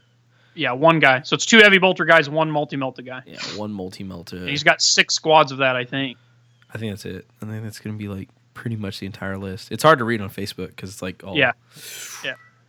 So So it's six six three man minimum squads with one multi melta per squad. All have melta bombs, and I think he upgraded him to a sergeant on all of them. and the sergeant has power weapon on all of them. It looks like, and he has he doesn't need to take artificer armor because he's on the jet bike. So Yeah. so yeah, that's pretty much all around. And then in his fast attack, he has uh, Legion Javelin Attack Speeder Squadron. Uh, looks like just bare bones attack speed. I don't see any upgrades to them or anything like that. Yep. So heavy bolter cyclone, twin link cyclone. and it looks like uh, one one in each slot, so just three of them and three separate fast attack choices. What I'm looking at: I think he's got three in each. uh, Legion Javelin Attack Speeder, Legion Javelin Attack Speeder. Okay, yeah, yeah, you're right. It's three, So he's got nine total. nine javelins, and then his heavy support squad. He's got a Legion Fire Raptor with armored ceramite, four Hellstrike missiles, Reaper autocannon battery upgrade, and he's got that times two. And then the last heavy support choice is a Legion Jet Bike Sky Slayer Squadron with multi meltas. And that's it. And the Yep. the sergeant is not upgraded with anything. Nope. So yeah. So he said, okay, so the whole army starts on the board and exit it turn one. Since they will go on to reserves and I would pick outflank, all the jet bikes would show up on the sides and destroy tanks and generally piss off the other player by playing, no, no, you're not going to touch this. by driving around the table and leave the table go back into go reserves. So my question is this is this legal and is this list total bullshit? You'll never get this. You'll never get this. yeah, I mean, as far as I can tell, it's legal. I mean, the the Sky Hunter Rite of War has the the ability to where any any units of jet bikes can leave the table whenever they want and go into ongoing reserve. So the thing with ongoing reserve, when you're in ongoing reserve, you automatically show up the next time you're available. You don't have to roll. right.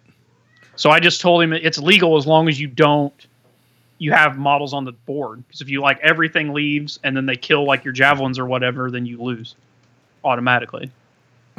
so so if you go off the board and then you get fucking uh, Bjorn's Ultramarine army Medusa's the fuck out of the three dudes that are left, and then that's it. It's game over. So I rewrote the list though and made it a little more efficient and like straightened out some of the problems I seen with it. The problem with the way he had the multi meltas in there, when you run these jet bikes, if you have like one multi melta, rest of the guys are heavy bolters. You're shooting weapons that only kill infantry, and then a weapon that's really only good against tanks. So if you're shooting at infantry, you're kind of wasting the multi melta, and if you're shooting at a tank, you're wasting the heavy bolters. So if you can, you try to separate that out into these are dedicated for this and these are dedicated for this. If that makes sense. Right. So I kind of rewrote the list. So I went with a Praetor uh, on a jet bike with the Skyhunter Phalanx Rite of War. He's got a mastercrafted Paragon blade, uh, power dagger, digital lasers, melt bombs, iron halo. So he's got a shitload of attacks. He's totally decked out. Like I think he's the same as Troy had. Then I have a Master Two, Mastery Level Two Librarian on a jet bike. So he's just got a you know what he comes with: force weapon, bolt pistol, level two on a jet bike. So you'll want to go divination with this guy. Divination is far and away the strongest uh, discipline you could take with an army like this. Um, so then for troops, I have the first squad is a minimum three uh, Jetbike Skyhunter squad, but instead of a multi melta, I took a Volkite Culverin. And I have three squads just like that. So it's three three man squads, all with one Volkite in them. Okay. Um, I did not bother to upgrade to a sergeant or give them melta bombs. Um, for the fourth troop choice, I took a full six man squad with two Volkite Culverins, and the, other than that, they have no upgrades, so no melt bombs, no sergeant. For fast attack, I took nine Javelin land speeders that all have pintle mounted multi meltas, and then the Twin Link Cyclones. So I put all those multi meltas that he had in the jet bikes and basically threw them all in the Javelins, so it's a little more like all my anti tank is here instead of spreading it out and wasting shots on with heavy bolters. For the first heavy support slot, I took uh, five jet bike sky hunters, all with multi meltas, just like he had. Uh, no sergeant upgrade, and then instead of doing fire raptors, I took a for a Lord of War took a suborbital strike wing, and it's made up of three Avengers. All, all three of them have Kraken penetrator missiles and battle servitor. There's not going to be a single tank left on that table. So it's with nine javelins, three Avengers, and five multi melted jet bikes, and then what is that? 12, 13, 14, 15 normal jet bikes with a mix of Volkite Culverins and heavy bolters, and then the Librarian and the Praetor on jet bike. It's fucking ruthless. Like it's like it's a, it's a ruthless list. Like And then And for Alpha Legion, you'll and, like- with with this you'll probably you can take Tank Hunter, um, if you wanted, and any light armor like Rhino, like anything armor ten or eleven, you'll chew up with the Sky Hunters and the the Sky Slayers. You don't really need it with all the javelins and the the Crusade, whatever the other guys. You could do counter attack so that if people do get a charge on your bikes because they come stock with bolt pistol, close combat weapon, you'll punch above your weight. You could do um, infiltrate so that you could always counter deploy all your shit yeah, if you wanted to. um, if you didn't. so there's lots of different ways you could work it. That's nuts. You're gonna play this in stiff. You realize that, right? Like this is like this is you just wrote his stiff list. It's fucking brutal. This is why we was talking about. Well, this right of war, all jet, jet bikes as troops is crazy. That's why I feel like this right of war and the Chogorian Brotherhood right of war and the the Raven the Dark Angel one, they're all really brutal because jet bikes as troops is just pretty foul. this would be rough, man.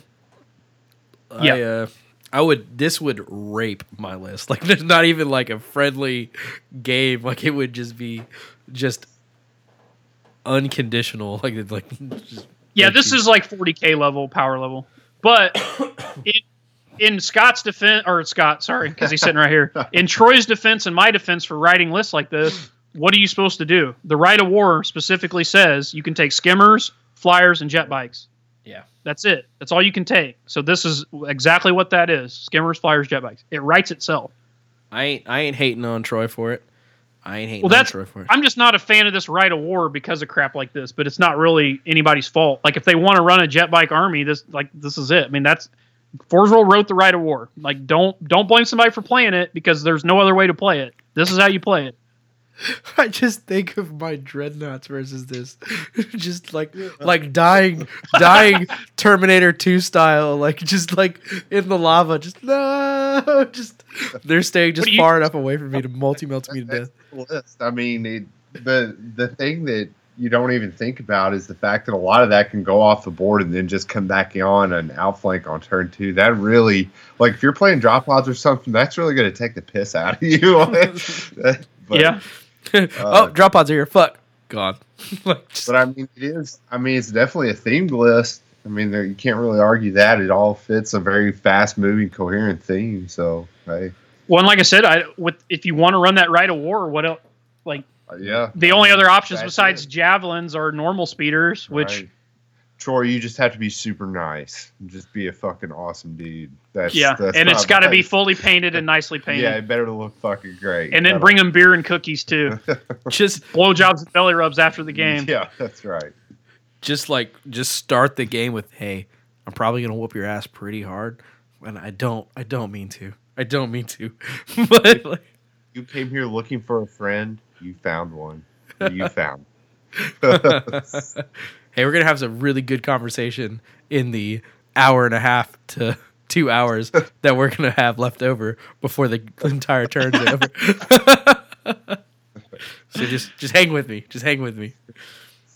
Yeah it's it's it's a brutal list man. It's a very it's a very um i mean what do you see any weaknesses he should look out for? I really don't see like very much that could hurt him except for like militia armies like holding them down but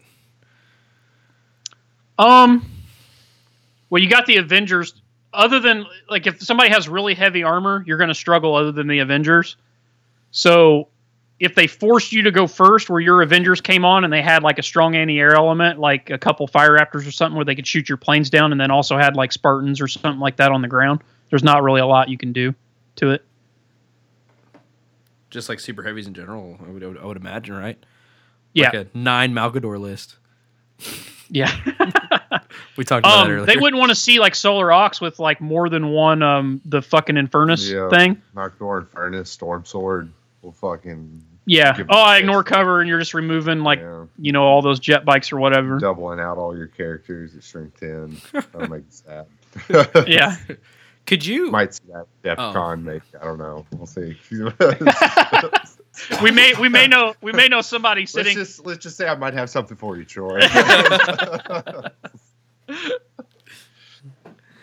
super sweet so yeah so that's i'm pretty sure like what's cool is like i get that like troy sent that list in and all that jazz and like you know thought about that but now it's like it's out there man so i feel like other people are listening like that's a pretty cool idea like i have a whole bunch of fucking Well, I built a similar Jeff. list back uh, when I did the Varangian Heresy podcast, and they asked me to write like something mean as shit, and I wrote that Blood Angel list that was just max javelins, max Avengers, and jet bikes. It's pretty much the same army, i love it only Alpha. not alpha.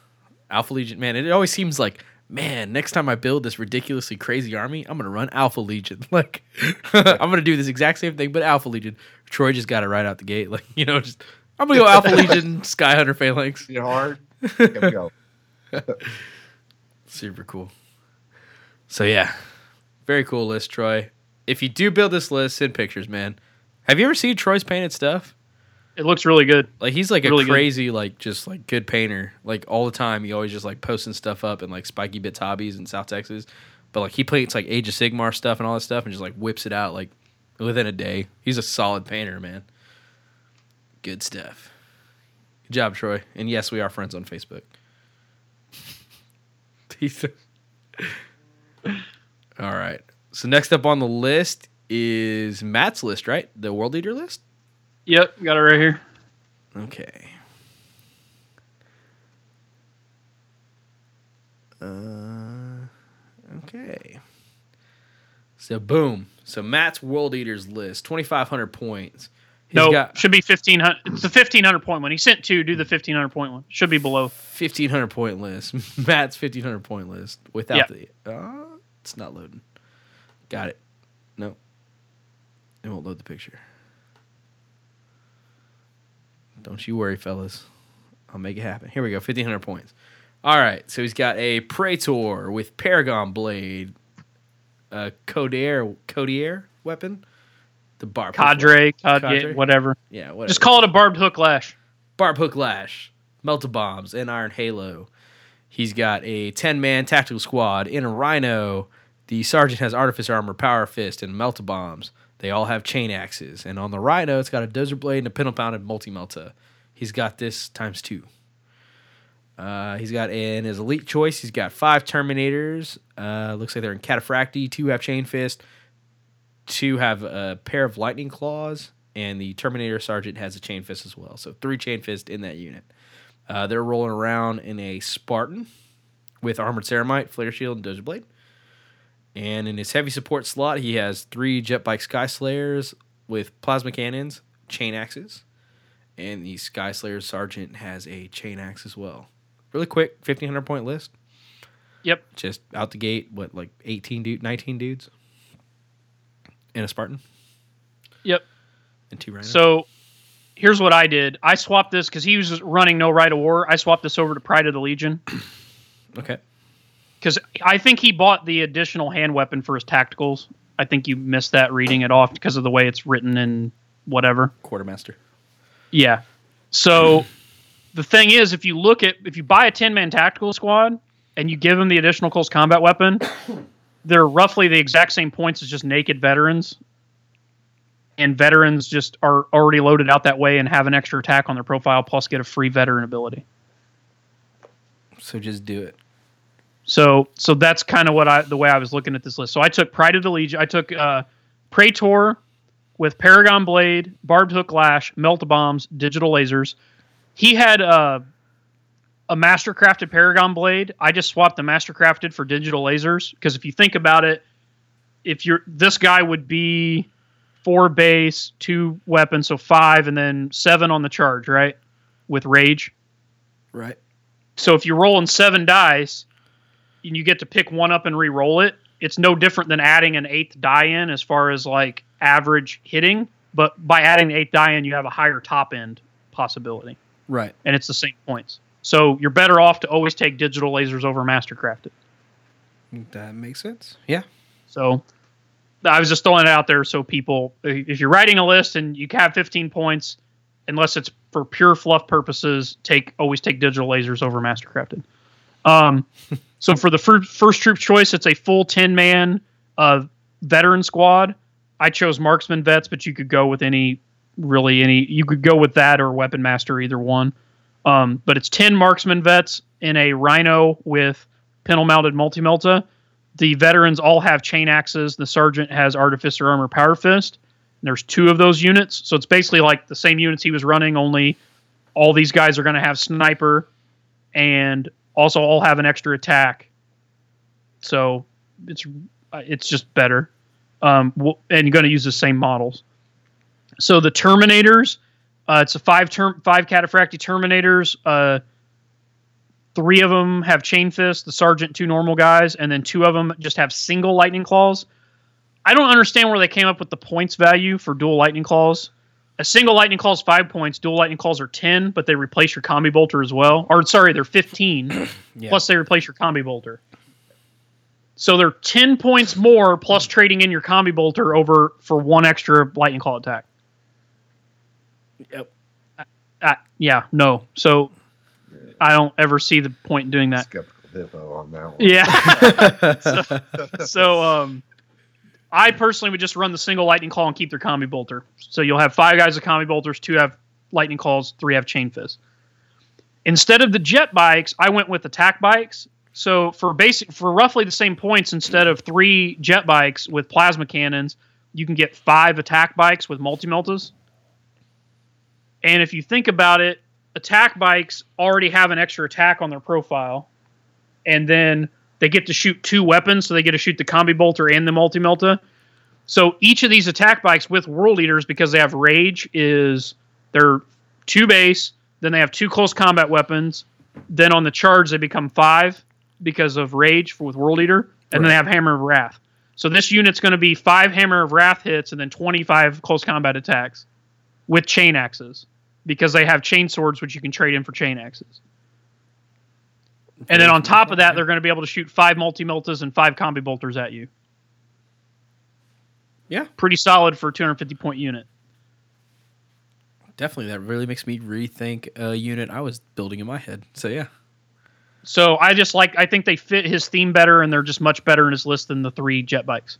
Plus, you're going from three wounds to ten wounds because they're two wound models, and you're getting five instead of three one wound models. You're welcome. Ride So pimped. this is roughly the same. I mean, it's pretty much all the same models, other than the attack bikes, just changing uh, what you're calling your veterans from normal vets to or from normal tax to veteran tax, and then swapping a little bit of war gear around. But I really like the list. I like it too. It's quick. It's just as quick as before. Save Chris Duncan. Yeah. And you sent that over to him. He says, Uh, yeah, that was a Facebook. Everybody's gotten their list. The only one I haven't sent off yet is the uh, the uh, Ultramarine list. I'll send that off to the guy. I wanted him to listen to this episode first. So last on the list is Kenny's list, man. The Typhon, two Typhons list. Yeah. So Kenny basically just wrote me. You know, he called in and said, "Hey, I want a, a Death Guard list, twenty five hundred point Death Guard list with Typhon, the character, and Typhon the tank in a list." And then he sent me a list. I'm I've, I've been working with him back and forth. He's got a whole bunch of other like list ideas and questions here. This is just like the first step in the process of getting him sorted out. So he sent me a list of models he owns and stuff. So a lot of these choices that I put in here is just because he owns the models or whatever. Right. Plus, Yeah. I wanted to keep it fluffy and just make it a solid list. So it's Death Guard, 2,500 points. So I have Calas Typhon, and he's taken the Rite of the War, Pride of the Legion. So for the second HQ Q choice, I took a Siege Breaker in Terminator armor, and it's cataphract of the Cataphracti variety Of and he's just got a, a chain fist and a combi bolter, and then he's still got his Nuncio Vox and whatever else he comes with. Uh, f- so for troops, I took five Death Shroud Terminators, just base. Um, so they have Hand Flamer and the Power Scythe. Um, for the second troops choice, I took a six-man veteran tactical squad. Um, they have machine killers. The uh, one guy has a melt gun, and then a sergeant and four other normal guys have combi meltas. So it's all melta guns basically. Um, then I took another ten man veteran tactical squad. Um, they have marksmen. Uh, two of the guys have flamers. No, one guy has a flamer. Uh, the rhino that they're in has a pintle mounted multi melta. Then for elites, I took uh, a single quad mortar battery of two quad mortars that are upgraded to shatter and Fox Phosphex canister shot shells. For heavy support, I took a Spartan with armored ceramite and dozer blade. So Typhon, the Death Shrouds, and the Siege Breaker will all go in the Spartan. Um, then for a second heavy support slot, I took an Achilles Land Raider, and the Achilles is the quad launcher on it is upgraded to Phosphex canister shot, and it has a dozer blade. The six machine killer vets with meltas will go into the Achilles. And then for the third heavy support slot, I took seven Grave Warden Terminators. Uh, two of them have Chain Fist. All the other ones just have the chemical grenade launcher and the Power Fist that they come with. And then for a Lord of War slot, I took a Typhon siege tank with sponson mounted lascannons and armored ceramite. Looks like he nailed it, dude. Looks like. So you- it's a it's yeah. So it's a Typhon driving forward with, or sorry, it's a Typhon on its own, and then Typhon, Siegebreaker, Death Shroud, and a Spartan driving forward. Then you got an Achilles with Phosphex with Machine Killer vets driving forward. Then you got an outflanking Rhino with ten sniper vets in it. Then you got the quad mortars launching some more Phosphex death at them. And then they got the Grave Wardens just stomping around midfield, laying a bunch of poison blast markers around everywhere and protecting backfield's objectives. And all of the infantry in this army score. fuck. Uh, Calas Typhon has a warlord trait that makes him a denial or uh, like a super denial unit. Like units within three inches of him cannot score objectives. Right. So he just walks around with his like big ass entourage of armor, fourteen tanks. Right. It's like But the, the Death Shroud and both veterans are troops, and then the uh, Grave Wardens have uh, s- uh, implacable advance. Does that this is gonna sound stupid but like like it's probably like a- thinking way too much into it but does that three inches of him does that extend from his transport I wouldn't think so. okay because you can't score an objective within a vehicle, so I wouldn't think you and you can't deny an objective from a vehicle. whole FAQ Okay. Thing. Like auras don't. Yeah, that's what. Yeah, Scott brought. Say that into the mic there. Well, like the whole FAQ thing with the auras and stuff don't don't like reflect out of vehicles anymore. If you have Okay. like a guy side, so something like that. I thought you were gonna have like this like twelve inches of like nobody can score. like That's the- Typhon's little fucking like put him in a storm lord. Fuck. So, what do you guys think of this list? I dig it, man. It reminds me of like Entourage, like just like an entourage of like boys, like Typhon. We're going to battle, boom, and then he just like rolls out with like, give me a Land Raider, give me like I need some stuff to, to, basically take the heat off my fucking Typhon. I think it's cool. Like I like that it's it's super tough. You got the the three armor, fourteen vehicles in it, all with armored ceramite. Uh, the Spartan, the Typhon, and the Achilles. We'll talk about the Achilles has a thing where it's like super hard to kill because it's Yeah. neg neg one to vehicle damage rolls. You got all the chem munitions on the flamers in the Death Shroud unit, and then you got the chem munitions on the veteran sniper unit with the one flamer in there. Um, then you got the Grave Wardens with the poison thing. You're using both Death Guard specialty units, a Death Guard special character. I mean, and you got a bunch of Phosphex in here and tough tanks. Like I feel like it's Death Guard, Death as Guard as I could get. yeah. Death Guard as shit. But I would be proud to play this army. I like it. I think it'd be fun. I think it like you would have a lot to like consider before you started like popping your lascannons up. You know, it's like, oh god, what am I gonna kill? Probably jack shit. Probably jack shit, bro. like, so I dig it, man. I really dig. it. And then like you just get a fucking outflanking squad in your ass, like as you're trying to deal with these things coming at you. Yeah, and he he also said that he was looking for a list to maybe run Mortarion when he doesn't run the Typhon, and they're roughly the same point, so he could just do a direct swap in that list for Mortarion and just put Mortarion in the uh, Spartan with the other guys. He's there's plenty of room. Yeah, very cool, man. I like it. I like that list quite a bit. I I'm trying to think about what I would do to counter it, and like it's just it's a little rough. It's a little rough to think about right now. Nah, I mean it's. I don't think it's ultra. I mean it's a good list. I don't think it's super ultra like whatever. No, yeah, no, it's definitely not you know not uh surmountable. Like you definitely you can definitely uh, take care of it. It's just I don't think anything repeats in it either. I think it's a Highlander list. It only has one Rhino. Like all the tanks are different. It's got two veteran tactical squads, but they're different sizes and totally different loadouts. This uh, this would be a really good list for uh that jet bike list because the Typhon that gives no fucks about those jet Yeah, bikes. I was just Those, thinking uh, that. Uh, those veteran flamers with shred and rending on sixes and stuff. All the they'll Phosphex in fucking it? Just, yeah, just bulldoze through a unit of jet bikes. yeah, Yeah. It's like I'm gonna melt your. Poof, you're gonna what? That's gone. wow. All right. So you wrote a list that countered a list you also wrote. I dig it. I'm gonna tear a hole in reality, dude. You can't just put these strong questions in the universe without also putting answers out there. so you took care of it. That's why 30k is awesome. There's answers answers for everything. Usually multiple answers. Badass. So that's all the list we have, man. Uh, did it, you, man. you want to go over the Freebooters Army? Oh yeah. Um, it's not posted yet, but it should be posted by the time we post this episode.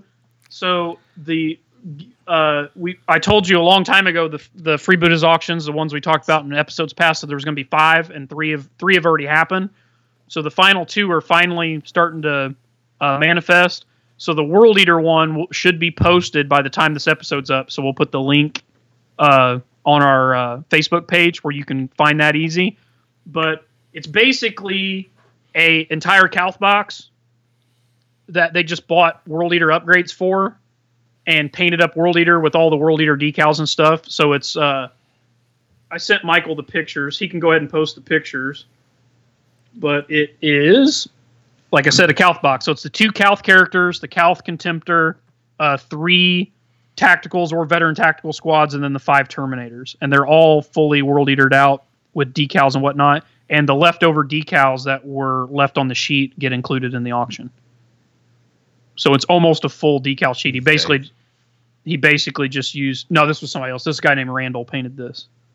Um, so that's it. And then the next army that's up is going to be the Imperial Fist Army, which there was a few hiccups on, but we're getting it sorted now. I showed Michael a sneak peek of parts of that army, and he was seemed pretty pumped about it. It looks great, So- dude. Both armies, the World Eater Army looks great, and this uh, Imperial Fist Army looks looks great as well. So, Yep. pretty excited about both. But uh, I'll go and get the pic- pictures posted up, the sneak peek pictures. We got a whole bunch of pictures we got to throw up, and I'm also going to throw the skeptical hippo up as well, so that way everybody can everybody can see that.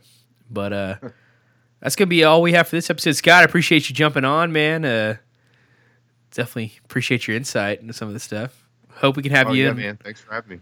I don't know if you listen or anything like that, but we'd like to extend an invitation to one of the Break the Glass episodes because I'm pretty sure you have a bunch of fun stories to tell. Oh, absolutely. I can come up some shenanigans. Don't worry. I got plenty of stories. So Love it, man. Yeah, I definitely appreciate you having me on. Uh, guys, I also want to give a thank you and a shout out to uh, Ben Porter.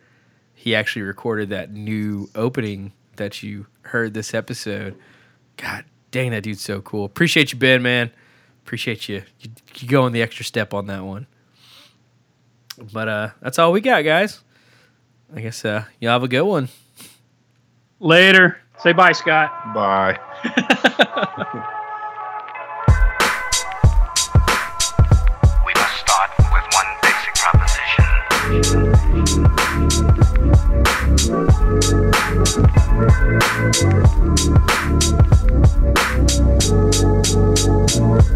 Thank